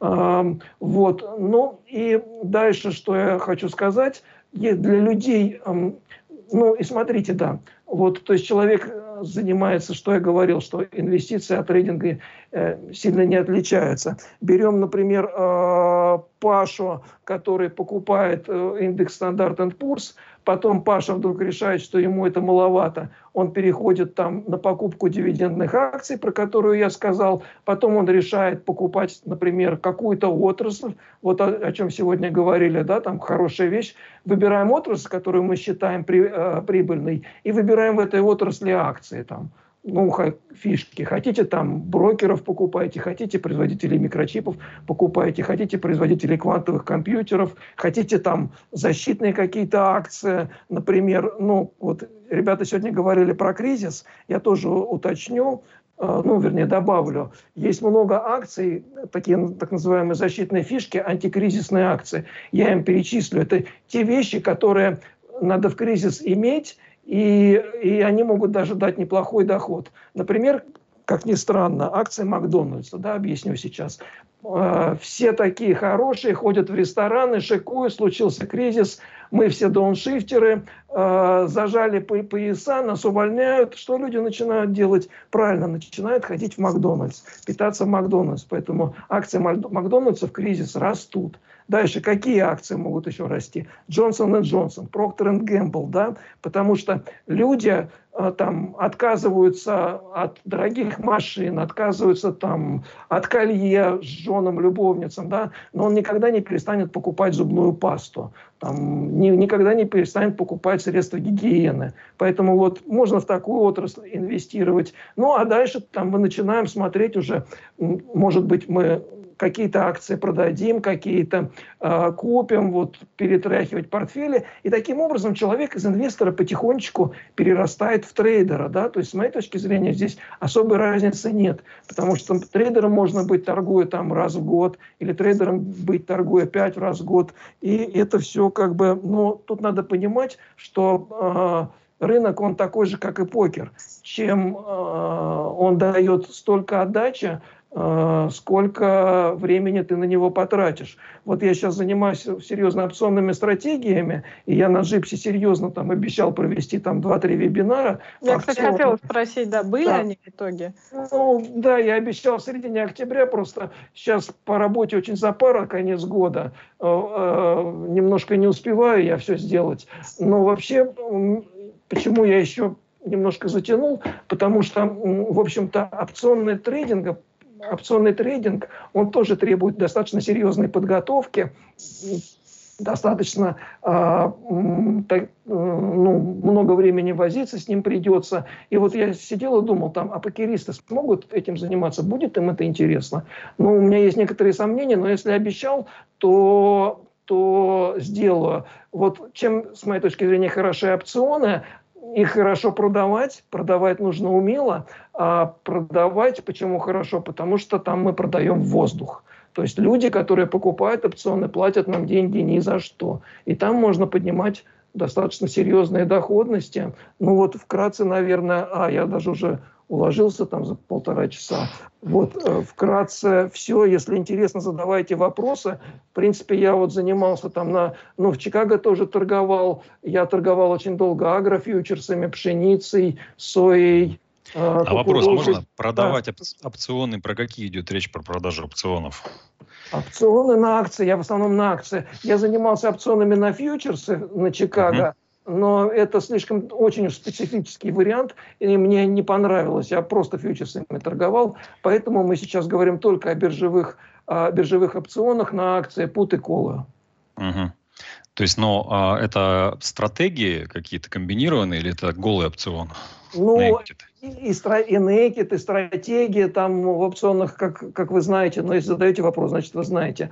Да, ну, там есть э, стредлы, спреды, там всякие бабочки, лесенки, но и naked там тоже можно. Naked опционы, ну, я не знаю, это интересно, наверное, или, или не особо нет. Их нужно очень продавать. Осо... Ну, naked call я не продаю, я продаю naked put. А, тут нужно подходить очень очень аккуратно. Я naked путы продаю, во-первых, а, ну, надо понимать, что должна быть маржа соответствующая. И плюс я naked путы продаю, продаю только на те акции, которые я хочу иметь. И, кстати, вот вход в рынок, если мы вернемся там к дальнейшему, ну, к долгосрочному инвестированию, но не очень долгосрочному, а к инвестированию через покупку акций. То есть это хороший пример, как можно покупать э, с помощью naked путов, снижая цену покупки. То есть, условно говоря, мы продаем naked put, когда нам, если вдруг что-то пошло не так, и акция упала, и нам этот naked put ассигнует,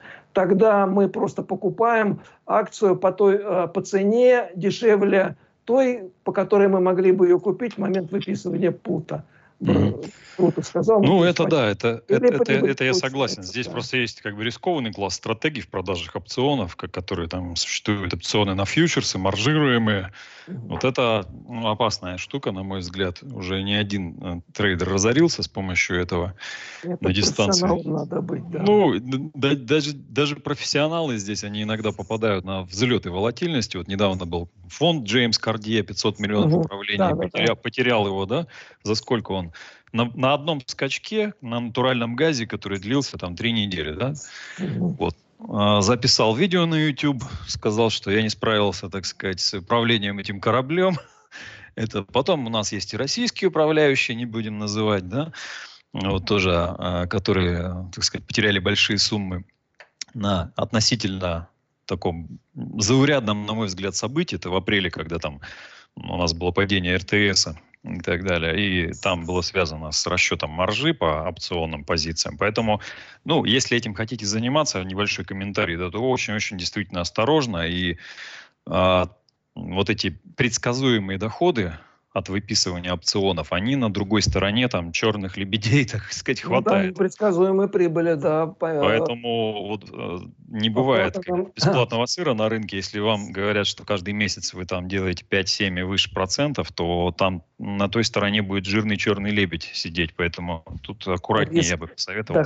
Доходность и риск, они они везде есть. Ну и в акциях тоже есть. Вот тоже из, своих, из своего опыта могу сказать два неприятных случая, когда я купил американские акции, получил ноль. Это очень замечательные акции. Первое – это банкротство General Motors, через меня прошло. General Motors я покупал по 60 долларов, в результате получил ноль. И второе – это Delta Airlines – это, ну, General Motors все знают, да, самая крупнейшая американская автомобильная компания, как там говорят, э, то, что нужно General Motors, то нужно Америке. Uh-huh. Так вот, General Motors прошел через банкротство в 2009 году, и, и э, за свои акции я получил ноль они, а, они ушли. И то же самое было с, Delta Airlines, это крупнейшая американская авиационная компания, тоже к ну, чертям собачьим обанкротилась, и тоже там я покупал акции там, по-моему, по 28 долларов и, и получил ноль. Поэтому, да, как бы путь инвестора, он не только розами усыпан, но и шипами, и как говорил один мне мой старший товарищ американский, у которого я кое-чему учился, я его слова запомнил и могу повторить. Он говорит, придумай мне любую инвестиционную стратегию, ну, кроме как купи и держи, мы будем говорить немножко о более рисковых, там, о трейдинге и так далее. Придумай мне любую стратегию, а я в ответ тебе придумаю э, э, поведение рынка, при котором э, твоя стратегия тебя разорит. Ну, это, это да. Такое есть, да. Поэтому тут а, все может быть. И э, понятно, вопрос управления рисками. Ну, вот если человек занимается профессионально, ему, конечно, надо управлять рисками, но бывают такие ситуации на рынке, которые могут а, не вписываться в модель, которую э, человек использует. Поэтому это понятно. Вот, кстати, а э, еще есть это, комментарии, да? Вот. Да, вот э, очень хороший момент, э, что на рынке случаются такие ситуации, в которые модель который построил управляющий, не вписывается. Это вот как раз э, черные лебеди, про которых теперь уже все знают. И э, я хочу отметить, что все-таки в случае там индексного инвестирования э, ваша вероят, вероятность каких-то событий, которые обнулят э, ваши вложения, она да. находится вообще там очень-очень низко. Ну, то есть там, не знаю, ядерная война, там крушение всей финансовой системы всего мира. Э, и это тоже очень важно. То есть э, ну, самое да, большое... я могу предложить сценарий, да. могу предложить сценарий. Но... Самое да. большое... Там, да, Паша, сам... договорит, договорит сейчас Паша, ага, Хулио. Одно из самых больших э, там падений в 2008 всем известном году, там нижняя точка 50, по-моему, 52 процента. Э, да, но э, даже вот этот вот э, там ужасный гигантский кризис, э, он э, ополовинил ваши деньги, а не обнулил, как э, там может произойти в случае с криптовалютами, в случае с какими-то там э, сложными стратегиями, э, завязанными на производные инструменты. Кстати, мой любимый Баффет э, говорил э, про производные инструменты, э, что это финансовое оружие массового поражения. Ну, я здесь добавлю, можно немножко добавлю, что... Ну, просто, просто к тому, насколько важно учитывать риски, в том числе риски полного банкротства. Да, угу. вот как раз э, производный инструмент это единственный способ заработать на кризисах, по большому счету. Вот фонды CTA, Commodity Trading Advisor в США, ведь они э, как бы имеют низкий достаточно коэффициент Шарпа, но в них инвестируют все равно, ожидая, что упадет рынок, да, и вот они будут единственными, кто опередит, э, кто заработает в этот период. Поэтому тут как бы смотря как их использовать, да, наверное. Ну, они они, возможно, на какой-то дистанции в случае падения рынка заработают, на короткой, но на длинной дистанции, вот 10 лет ты клал деньги туда, в этот фонд, ставя на падение рынка, и э, не получил там 300% его роста за последние 10 лет. Да, рынок mm-hmm. в какой-то момент упадет э, там, на 30, там, 40, может быть, 50%. Ну вот, например, чем занимается Талиб? У них, у них фонд есть, да, они э, как бы комбинируют э, как там низкорискованные инструменты с высокорискованными, да, barbell strategy, стратегия штанги. То есть большую часть времени пытаются выжить, ну и заработать небольшую доходность. Но если пойдет обвал или всплеск волатильности, крах, финансовый кризис, то есть их фонд взлетит. Ну, вот фактически к вопросу о черных лебедях. То есть они на другой стороне пытаются быть, да? Ну, я а... немножко... Ладно, извини, Алис. Да, да, да. Что ты хотел добавить? Что ну, я хотел сказать, да, что, конечно, э, сомнений нет, что из всех э, четырех представленных здесь гостей Пашина стратегия, она самая, самая неубиваемая, она самая надежная. Тут вопросов никаких нет. Хотя, как я сказал, я могу придумать и тот вариант, когда и индекс стандарт Poor's опустится за нуля, до нуля. Просто дедушка Трамп завтра скажет, что я тут подумал, у нас очень большой госдолг в Америке, мы, мы его прощаем всем, и мы делаем по доллару дефолт. Ну, Такого, мне кажется, что придумать это вообще можно. Вероятно, да, но все инвестиции, они строятся на том, что все крахи, все инвестиционные кризисы, они проходят по сценарию, что такого никогда не было. Мы впервые с этим столкнулись. Вот любой да, кризис, начиная да. с 29-го, каждый новый кризис, это всегда, ух, такого никогда не было, мы с этим столкнулись впервые. Заканчивая последним кризисом 2008 года, который многие считают, что еще не кончился, и, наверное, правы в этом. Это и, точно, и, да. И, и, новый, и новый кризис, который там предсказывают там, в следующем или через год, он будет именно таким же. Такого никогда не было, мы видим это впервые. Вот. А что будет это впервые, никто не знает. Может, Скажите, это... пожалуйста, вот я хотела вас как раз попросить прокомментировать, э, Станислав вот этого коснулся, собственно, ну, то есть э, то, что мне прислал Меркатор, мне просто очень интересно, действительно, как это можно объяснить. Э, вот этот факт, да, что деньги, инвестированные в пассивные фонды в США, они превзошли сумму, хранящуюся вот в этих активных трейдинговых фондах. Да? И там э, Меркатор подчеркивал мне, что речь о триллионах долларов, и это впервые происходит. Вот как вы это можете прокомментировать, почему это происходит? И, и ну, получается, ну, означает ли это, что победи, победили трейдинг?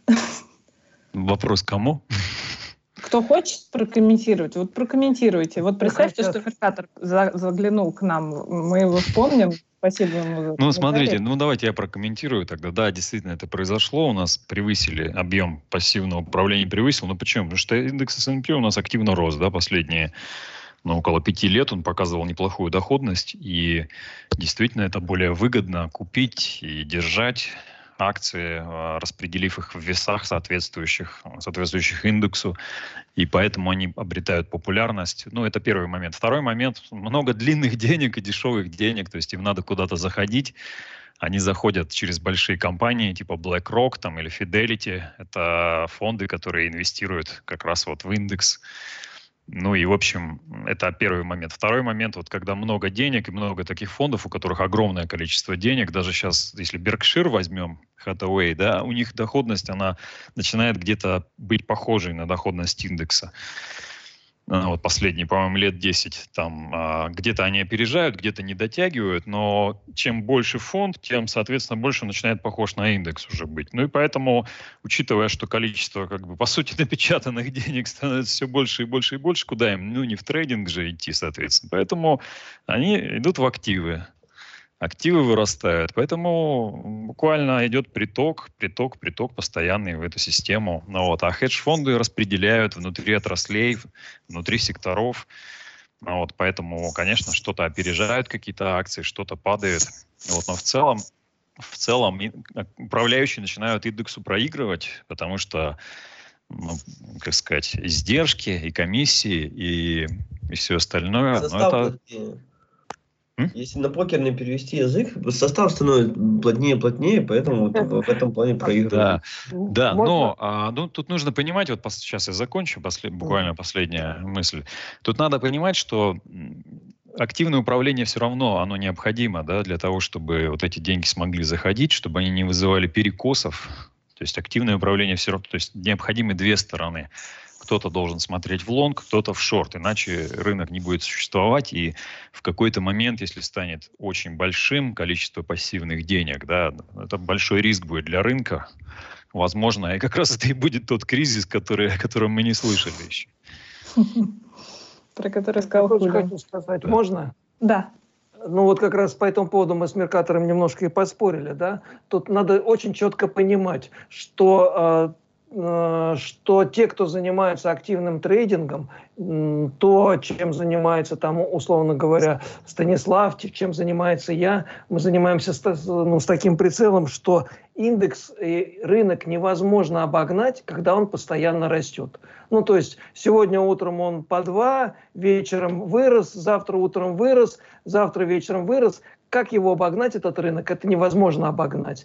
И в такие моменты, в такие моменты хедж-фонды и все, кто занимается, э, занимаются активным трейдингом, они проигрывают. Вот я, я говорил, э, тоже писал вот в, в этом то, что называла, э, то, что э, под статьей было, в этом году я проиграл рынку. Да? Рынок плюс 25%, а у меня плюс 19%.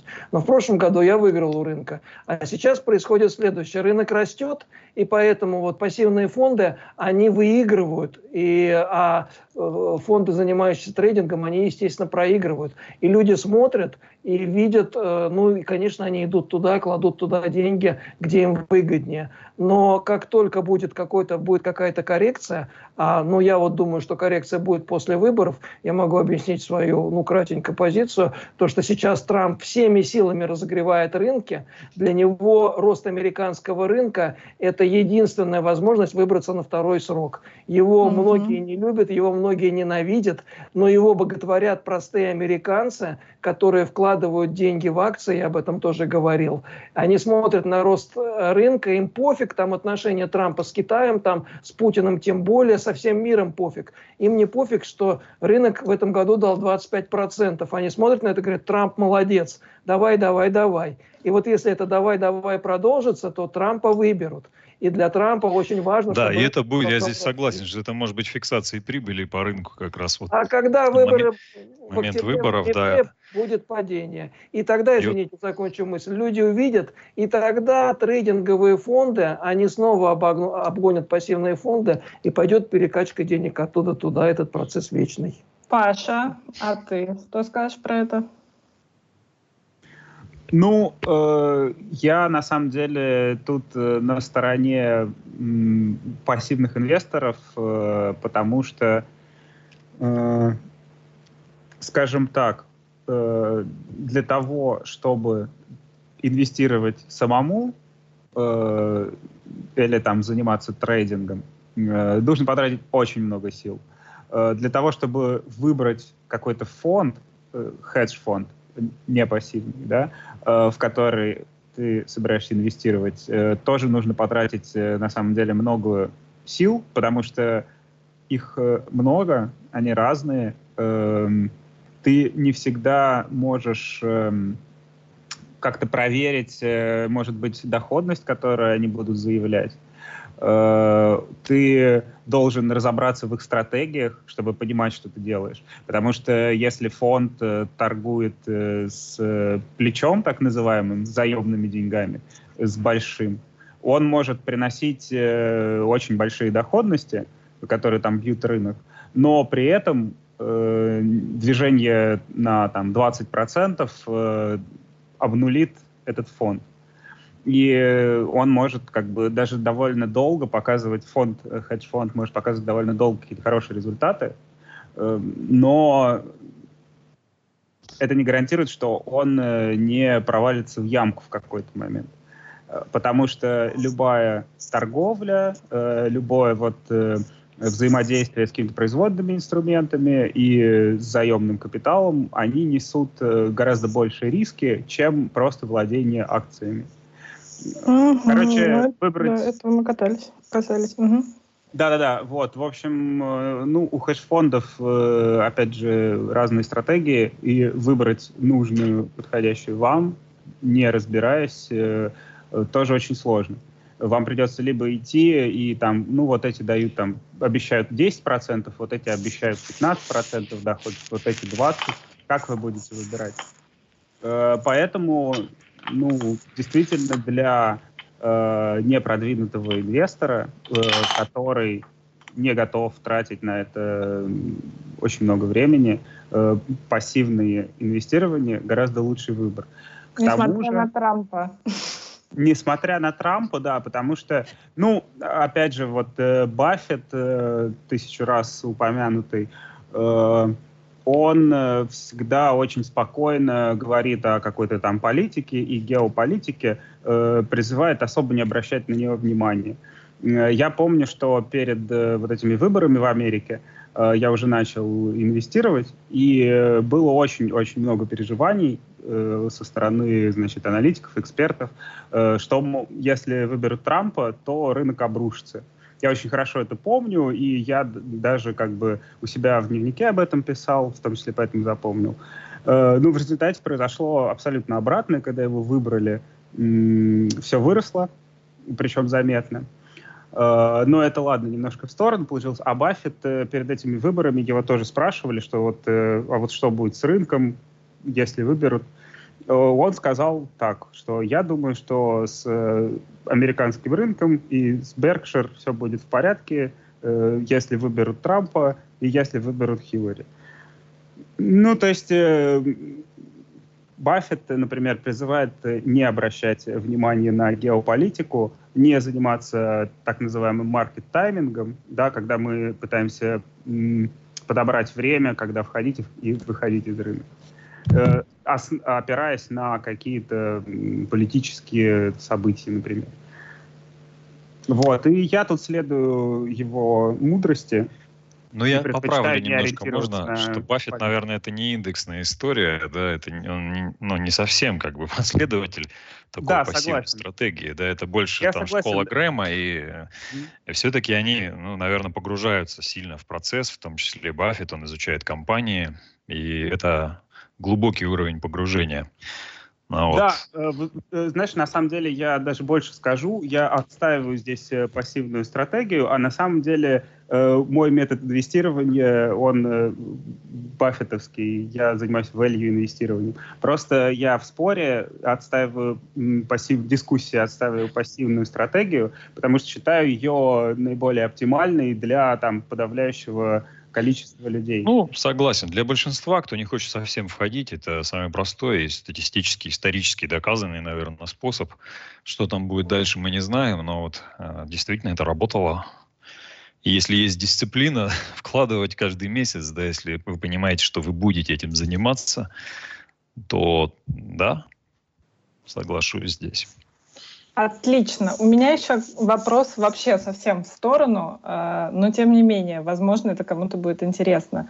А что, если мы говорим вообще про реальные инвестиции? Если мы вообще не хотим связываться ни с индексами, ни с какой торговлей, а хотим недвижимость вложиться или в искусство, или вообще о валюту купить вот эту инвестицию или нет? Вот можете пару слов об этом сказать? И... По очереди. Что-что? Давайте по очереди. Э, ну, давайте, да. Если ты хочешь начать, то Нет, давай. я на ну, букву Х, я последний. А, последний, понял. Все, вопросов uh-huh, нет. Uh-huh. А, а, а кто у нас первый? Ну, давайте я скажу, да, раз, Давай. раз никто не хочет. Ну, на самом деле, это также надо заниматься, да, то есть вложение в бизнес, надо понимать, что да, инвестор все-таки не участвует да. активно в, в развитии этого бизнеса, да, и поэтому тут надо понимать, что это будет за бизнес, с какой суммой вы входите, да, если вы заходите суммой там в 500 тысяч рублей или миллион, то есть для поддержания команды этого хватит на полгода, наверное, примерно, ну, наверное, меньше. Поэтому для стартапа, э, который делают ваши знакомые, деньги, которыми вы хотите рискнуть, наверное, может быть. Вот, а если, скажем так, развивать бизнес, в нем придется, наверное, активно участвовать, я думаю так. Ну, либо должно повести с партнерами. Вот, в любом случае, эта история так содержит много переменных. Вот. А что касается недвижимости, недвижимость, ну, по, по, так, по существу это низкодоходный актив, если взять, да, если не вкладывать только на этапе котлованов и начальных периодов тут надо знать, как компании, в которых вы инвестируете. Ну, как, я как говорил, то есть у кого-то опыт положительный, у кого-то нет. У меня там не, не очень положительный, поэтому я, так сказать, знаю обратную сторону такого инвестирования в недвижимость. Вот. И опять-таки, uh-huh. ну, все-таки это требует определенного ресурса, то есть вам надо иметь суммы там не меньше миллиона в рублях, если мы говорим. Вот. И ну, риски определенные тоже есть. Поэтому кто-то думает, что на самом деле это очень все Просто. Выбери компанию, но риски также есть, да. Ну вот есть интересный, наверное, механизм, кто недвижимость любит, э, вот э, сдают под апартаменты, вот у меня, так сказать, есть несколько примеров таких людей, кто занимаются посуточной сдачей, то есть сдают mm-hmm. куда-то в управление недвижимость свою. Это может быть интересно, это может быть действительно давать больше, там, чем 4 или 5 годовых, которые э, сдача квартиры может принести. То есть это может, ну, наверное, там, ну, может быть, даже в десятках процентов принести при условии, что если вы занимаетесь как бы этим процессом и организуете его, вот тут надо либо находить партнеров, которые будут вам привлекать клиентов, вот, либо заниматься этим самостоятельно. Ну, там как бы другие цены и другой совсем другая модель бизнеса. Вот это тоже Окей. существует. Есть что да. добавить? Я, я могу высказаться. Я вообще хотел э, тезис такой подвести под, вот, э, ну, под все вот этот вопрос последний по поводу, куда инвестировать. Где, короче, кнопка бабло? К сожалению, кнопки бабло ну нету, ну никак вообще. И вот если вы хотите даже получать пассивный доход, то вы все равно должны в него вкладывать время, силы, деньги, возможно, какие-то знания. Либо, да, вот единственный вариант, что вы, вам повезло с партнером. Вот у меня такая ситуация, как в одном вопросе получилась, что отдал практически аутсорс, и все сложилось. Но это далеко не всегда так будет, зачастую вам надо будет разбираться, если это будет, ты сказал, предметное искусство, я вообще не представляю, то есть, но опять же, наверняка есть люди, которые могут чуть ли не вино купить, которое через два года будет стоить там плюс 50%. О, это я, я инвестор. Вот. Вот, инвестор вино очень серьезный. Не доживет. Есть такие с картинами. инвестиции одни сутки. Да. А по поводу недвижимости, даже те, чтобы получить 4-5%, ну, да, вообще в среднем, это вам все равно надо изучить ваш город, а зачастую, если это город будет не, э, не, не столица, то, скорее всего, там не супер вообще как бы привлекательные инвестиции в недвижимость, ну, то есть там только под себя можно покупать. Поэтому все вот эти приколы, которые очень бы хотелось бы чем заниматься, чтобы как бы э, кинуть куда-то деньги и не смотреть про это и все, оно будет капать. Не получается так. И, кстати, хотел добавить там то, прошлому тезису тоже, не вздумайте заниматься криптовалютой как трейдинг в полруки. Что там уже пошли в чате вопросы, там кто-то про EOS пишет, кто-то про Ripple, условно говоря.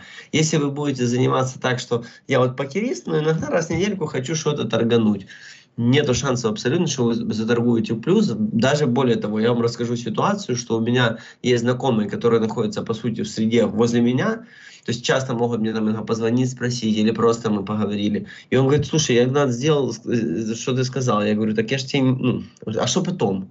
И потом вот если он из монеты не вышел, или ну, зашел не в подходящий момент, то он уже не, и не заработал, он вообще потерял. Поэтому Э, можно зарабатывать нормальные деньги только с полным погружением. А все остальное, что вы будете зарабатывать, это да, это либо вот низкие проценты, но гарантированно, типа с S&P 500, либо высокие, но тогда уже более рисково, вы там должны быть готовы потерять часть своих сбережений в случае неуспеха. Как-то так. Ага. Я могу? Алло. Алло. Да, ну, да, давай. да. Я, со мной Давайте. случилось то, о чем я вас предостерегала. Я отключила микрофон и забыла его включить сама. Смешно, ага. что я нашим гостям перед началом эфира рассказала, что вот такое может случиться, и нужно быть аккуратнее. Ну, все, сама на это попалась. Я смеюсь, что несут деньги в мой фонд Алис, Алис Пинки, винный. Так что, а, я вас всех, видите, переиграла. В общем, все теперь мне понесут. Ну ладно, я, я, я нашутилась. Да, Хулио, ты хотел э, еще, наверное, ну, черту, да? Я, я, в принципе, да, то же самое хочу сказать, что ребята сказать, то есть сказали, э, инвестирование в другие вещи, оно также требует времени, оно требует денег, например, ну, у меня есть один клиент, который инвестирует в недвижимость по всему миру. Да, он ездит там в Чехии купил, в Латвии купил, там во Франции купил, в Польше сейчас покупает, там обалденный рост. Но для этого нужны деньги и время. То же самое, вот, ну, как бы инвестиции, не знаю, в искусство, в этом надо разбираться, в этом надо понимать. У меня дружок один поехал в Италию, купил две картины по 15 тысяч, потом евро, привез их к Буткевичу на анализ. Буткевич посмотрел, отвел каким-то людям, они говорят, да, нет, 4000 евро стоит. Вот, поэтому ему придется 50 лет дожидаться, чтобы эти картинки там, э, по крайней мере, отбить. И то же самое в бизнесе. Ты вкладываешь, ты не можешь вложиться там в 20 стартапов, 50 стартапов, потому что это есть фонды такие, но у, у человека таких денег нет, он вкладывается в один стартап или вкладывается в одного приятеля, вкладывает деньги, там все идет хорошо, а потом приятель говорит, слушай, у меня тут проблемы такие, мне нужно срочно там 100 тысяч долларов найти, и все, бизнес падает. И это все это очень рискованно, во-первых, а во-вторых, это не диверсифицировано. Чем хороши биржи, мы можем вложиться в американскую экономику, в японскую экономику, в китайскую экономику, в черта с рогами можем вложиться, можем облигации купить. Сегодня упоминали и правильно упоминали фонды Рейта, замечательная вещь. Это фонды, которые занимаются недвижимостью в Америке и по всей Европе. Мы можем также там э, в БНБ вкладываться. Ну, то есть это очень, очень гибкий инструмент, во-первых, и во-вторых, туда можно входить с любой суммой. Ну, брокерский счет там в Америке раньше нужно было там 10-25 тысяч, сейчас там э, самый популярный на Gypsy это Interactive Brokers, там, по-моему, с 2000 можно начинать. Понятно, на 2000 никакую стратегию не построишь, трейдингом не займешься, но можно купить вот и пожалуйста, как делает Паша, да, купить там чуть-чуть S&P и наслаждаться этим. То есть, с моей точки зрения, биржа гораздо более привлекательна, чем реальный бизнес. Да, там люди-миллионеры, там у которого 10-20 миллионеров, он правильно диверсифицируется, он чуть-чуть вложит в валюту, чуть-чуть вложит в акции, чуть-чуть купит там дом, неважно где там в Москве, и у нее все это будет хорошо и красиво звучать. Но если мы говорим применительно к покеристам, то вот такая вот диверсификация по зданиям, по бизнесам, по вино, по предметам искусства, она, с моей точки зрения, невозможна. Нужны гораздо более серьезные ресурсы. Спасибо. Отлично. Отлично э, подвели черту. Ну, мне кажется, это тоже такая история довольно-таки популярная. Э, ее стоило упомянуть. Ну что же, два часа мы с вами проговорили в итоге вместо полутора, но зато, мне кажется, всех основных вещей коснулись, никуда вообще не погрузились э, сильно глубоко, но, возможно, э, в этом эфире это и не нужно было. Э, что хочу сказать, что сегодня вот наши гости обрисовали основные методы, основные стратегии, куда отправиться, и что хорошо, это то, что помимо того, что вы можете сами а, что-то для себя услышав, начать в целом изучать вопросы, погружаться, но вы можете еще и э, заглянуть к ним в блоги, да, обсудить с ними, обсудить э, с теми, кто этим уже занимается. То есть э, у нас можно изучать вопрос на форуме, как вы знаете наверняка или не знаете, если вы только сегодня первый раз подключились на эту тему. Э, можно а, вот то самое критическое мнение, про которое я говорила в начале, вырабатывать, да, можно узнавать плюсы, минусы, и, собственно, и работать с информацией, что самое главное, мне кажется, в любом, ну, как и наши гости сегодня говорили, что работать с информацией превыше всего. Так что огромное спасибо. а, всем, кто нас слушал. Большой привет всем, кто нас слушает на YouTube и не заходил к нам на сайт. Заходите на сайт, э, читайте чат. Там сегодня ну, во время эфира тоже огромный разговор случился, много чего обсудили. А, спасибо, кстати, гостям, что участвовали, потому что а, там, кстати, еще один сейчас вот вопрос последний пришел. Если у вас есть э, время и желание, то тоже ответьте, пожалуйста, дорогие наши эксперты. Потому что к вам вопрос. А, в эфире уже не будем э, касаться, потому что просто пора заканчивать. Так что огромное спасибо всем, кто слушал, огромное спасибо всем, кто выступал. А, мне было очень интересно, я почти все поняла. И надеюсь, что вернемся, может быть, еще к этой теме, э, может быть, и глубже погрузимся, а может быть, будем э, на форуме этим заниматься. Ну, а Станислава могу только пригласить к нам на форум. Присоединяйтесь, присоединяйся, если у тебя есть время. Угу. Будем очень рады, очень Спасибо. рады. И Спасибо, тебя, тебе тоже можно какие-то вопросы же задавать. У тебя есть Телеграм, да? Ну, есть, да, и Telegram, то есть можно писать, есть блог bernухов.com, можете там писать где-нибудь, э, в Telegram и так далее. Угу. Ну, в общем, Поэтому, найдете да. Станислава, если вам э, близки какие-то вещи, которые он сегодня озвучил. Тоже, в общем, присоединяйся к сообществу. Будешь и в нашем тоже немножко. Будем рады очень тебя. Хорошо, да. Мне тоже, в принципе, это всегда было интересно, но руки не доходили вот до вашего направления. Ну вот, сегодня дошли. А если есть прям по пару слов, э, приглашаю вас попрощаться. Я уже, в общем, на этом, собственно, прощаюсь. Большое спасибо. Спинки выпрямляйте, относитесь критически и до новых встреч. Всем привет в чате. Спасибо. Спасибо, что пригласили. Счастливо всем. Счастливо. Спасибо. Всем спасибо, хорошего дня и думайте своей головой, какие бы вам эксперты два часа, чтобы не рассказывали.